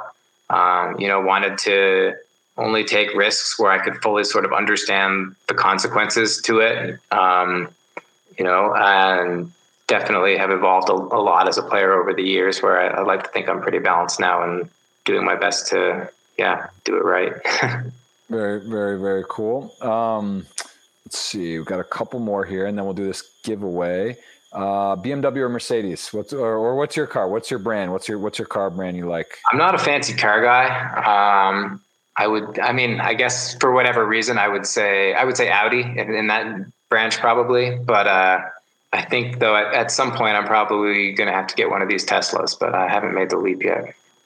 Nice, yeah, that's a good choice. What? Let's leave it with this on a question. What do you believe? You know, poker. You're obviously a very intelligent guy. Your family's education based. Your parents. You could have done a lot of things. You chose poker. What do you believe has been the reason you've stayed in poker for so long? What do you think is the most fulfilling and beneficial thing that you get out of doing what you do? What do you love the most about being a professional poker player and that has kept you in this industry for so long? Yeah, I think the two things that I like the most about it, first of all, is the freedom. You know, the ability to set your own schedule, to not have to, you know, have a boss, to not work 9 to 5, just, you know, to be able to travel, to do all those things. That's probably the number one thing that I like the most. I do sometimes think that, you know, I might be more efficient working in a more structured setting. Sometimes it can be a little bit of downside to that as well. Especially for, I think, my personality type, which isn't as always as, you know, self-motivated or whatever, as a lot of people maybe could be, can easily get distracted sometimes. But the other thing for me is just, you know, being towards the top of your profession, you know, being one of the best in the world at something that you do is, you know, it's something that really, really feels good. That really means a lot to me, and being able to compete against the best regularly, that is, yeah, that's special. That's not something that a lot of people get to do. So I really appreciate that I've been able to do that for so many years, and hope to, you know, continue to do it for as long as I can. Awesome. And well, I said last one, but I just thought of it, two more things. One, quick ones. One, what do you think about Twitch? Do you watch Twitch ever? Do you like anyone on Twitch? Do you sometimes, if you're battling with some of the guys that play, do you find yourself pulling it up and seeing what's going on? What's your thought on like Twitch, YouTube, the poker content currently that's happening, Poker Go, and what where the state of all that is now? Yeah, I love that stuff. Honestly, I haven't played many video games and stuff lately. I originally got into the Twitch stuff following a lot of like chess content. I've always I played a lot of chess growing up, and I'm not like a serious player for a long time now, but it's still something I've always kind of followed. And then like a few of like the better or the more popular chess streamers are these like Canadian guys that I've already was sort of fans of. So that's something I watched a lot, like for a little while on Twitch, and all the poker stuff now. I definitely like pull up the streams whenever I can. It's honestly like playing like so many tables, you can't really pay too much attention to the streams all the time. Like it's really hard, but you know, at the big final table, like in the WCOOP or whatever, like, yeah, I'd pull up the stream, especially when they show the hole cards and stuff on a delay. Like it's a lot of information that you really should be trying to take advantage of in terms of in game.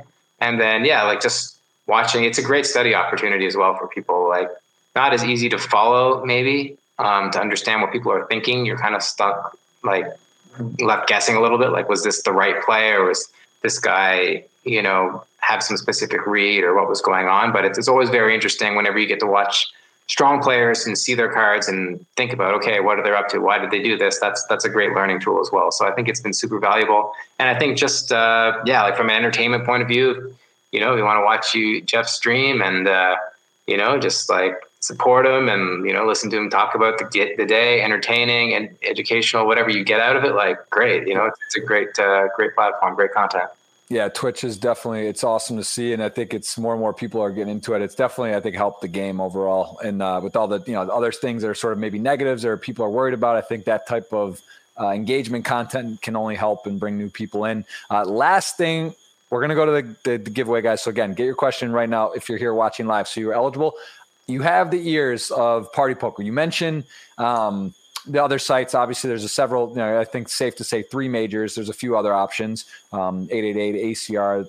There's some, you know, in the industry, let's just say those 5 sites. But Party Poker, we got the, you know, we're doing Party Poker. They're help sponsoring the podcast.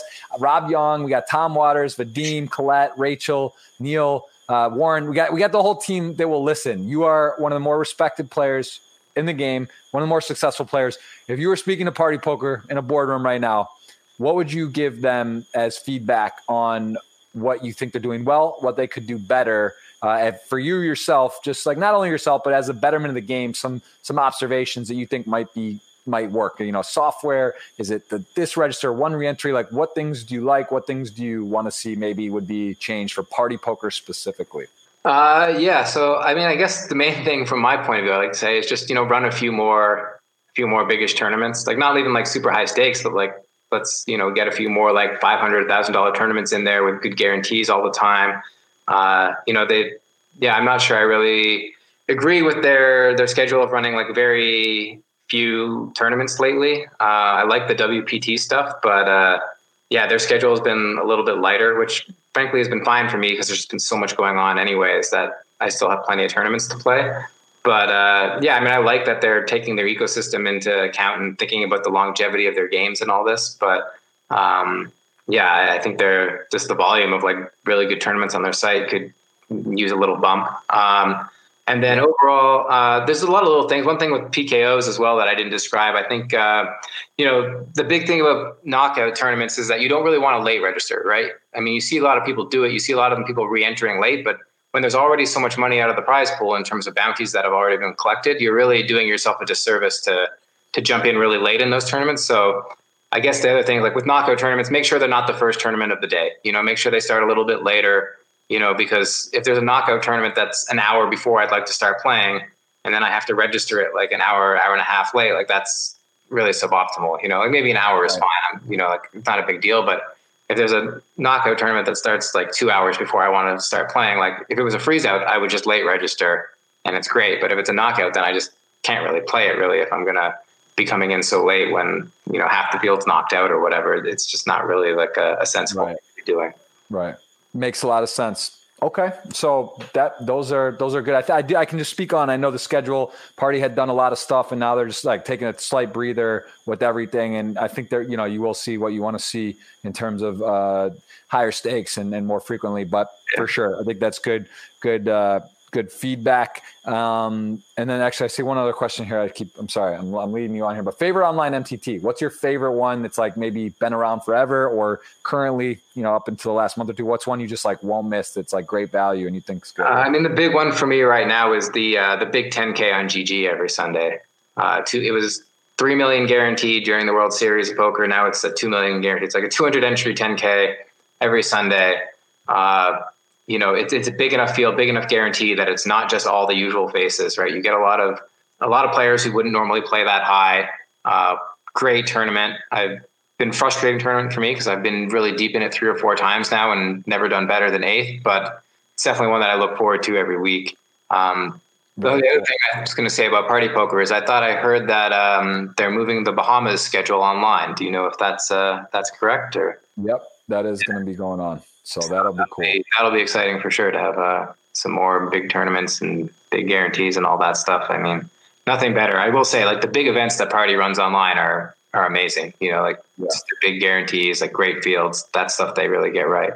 They do. And they really, Rob is focused. He wants to do the one re-entry max. He wants to try to keep it fair, try to do things that are, you know, in the best interest of long-term, because it is easy to get excited and, you know, sort of looking back like the full tilt days when they're doing the unlimited re-entry and it was crazy and shit. It just kind of got like, felt like they were tapping it too hard, the well, but, anyway, yeah. So with that being said, I appreciate that. I appreciate the time, the feedback. I definitely learned a lot. I hope you guys did as well. And if, you know, some questions, if you want to ask Mike via Twitter, you know, he can see them later. I think we covered a lot of them, but, you know, guys, feel free to engage, ask, and it can't hurt. And if he gets to it, that's great. But I hope you enjoyed. And Mike, we're going to give away this $55 ticket. So on your command, we're going to let you roll that and hopefully someone can take the 55 into a dream. We saw 100 into 600K from Charlotte Goodwin recently. So you never know. Maybe this will be worth 300 if you just do that math. So you never know. You never know when it's going to happen,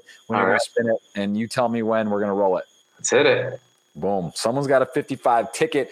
We're going to message them and we're going to thank Mike. Mike, where can people follow you? We got your Twitter here. Is that your main form of, let's get the winner here. So it's still loading. Wow. Loading. It's a serious, there's a lot of tweets, Mike. This is a lot of engagement. This is like, we're in the tank.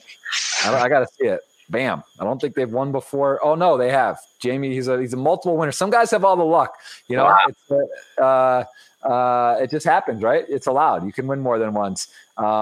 But yeah, give me where can people follow along with your poker journey? You do blogs, you got your Twitter we have right here. What else can people follow along with you?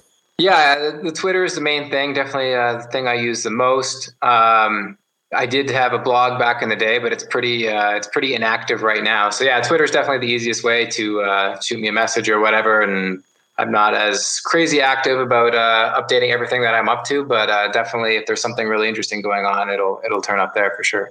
Well, listen, Mike, some of us got to win all the money in poker. Some of us have to be content. We got to know our thing. You know, I agree. You can't do it all. That's the truth. It's hard to do. I wish I could study a bit more or whatever. I think there's a pie, right? You got fiancés, wives, kids, whatever it might be. People have so much stuff. And I think that's what's cool. It's like some people, you got to know what you're good at. You got to know what you love, what's passionate, and spend your time and do your best. And I think, again, safe to say you're one of the top players in the world, a great guy, and I root for you all the time. So thank you so much for being here. And I hope, we cross paths on the live circuit soon, if not online. And I'm going to beat you in a pot at some point this year. I got a feeling I'm going to win one hand at least. So we'll see. You're a good guy, Jeff. I hope you win some pots eventually, but just I'm going to keep trying to make sure they're not against me. I understand. I get it. That's how it has to work. So, all right. Well, Mike, Sir Watts in the building. Thank you so much. Podcast number 91, and we'll see you soon, man. Best of luck. All right. Thanks a lot, Jeff. Have a good one. All right, guys, that's Mike Watson. We got a podcast with Brad Gazan tomorrow. That's number 92, U.S. men's national team goalie, played in the Premier League 8 years, teammate of mine at University of South Carolina. Can't wait to catch up with him. And we have Naza14, who pipped Mr. Watson in the leaderboard for the overall. Sorry, Mike, had to bring him on this week. We had to get the number 1 and 2 this week. And, that's it. We'll see for more podcasts. And I hope you tune in to some, and then we'll catch up with you later. Thanks again. Bye. Thanks for listening to this episode. It was brought to you in partnership with Party Poker. Go to partypoker.com to play tournaments, cash games, and improve your poker game. Make sure you subscribe to the podcast to hear all of my future episodes.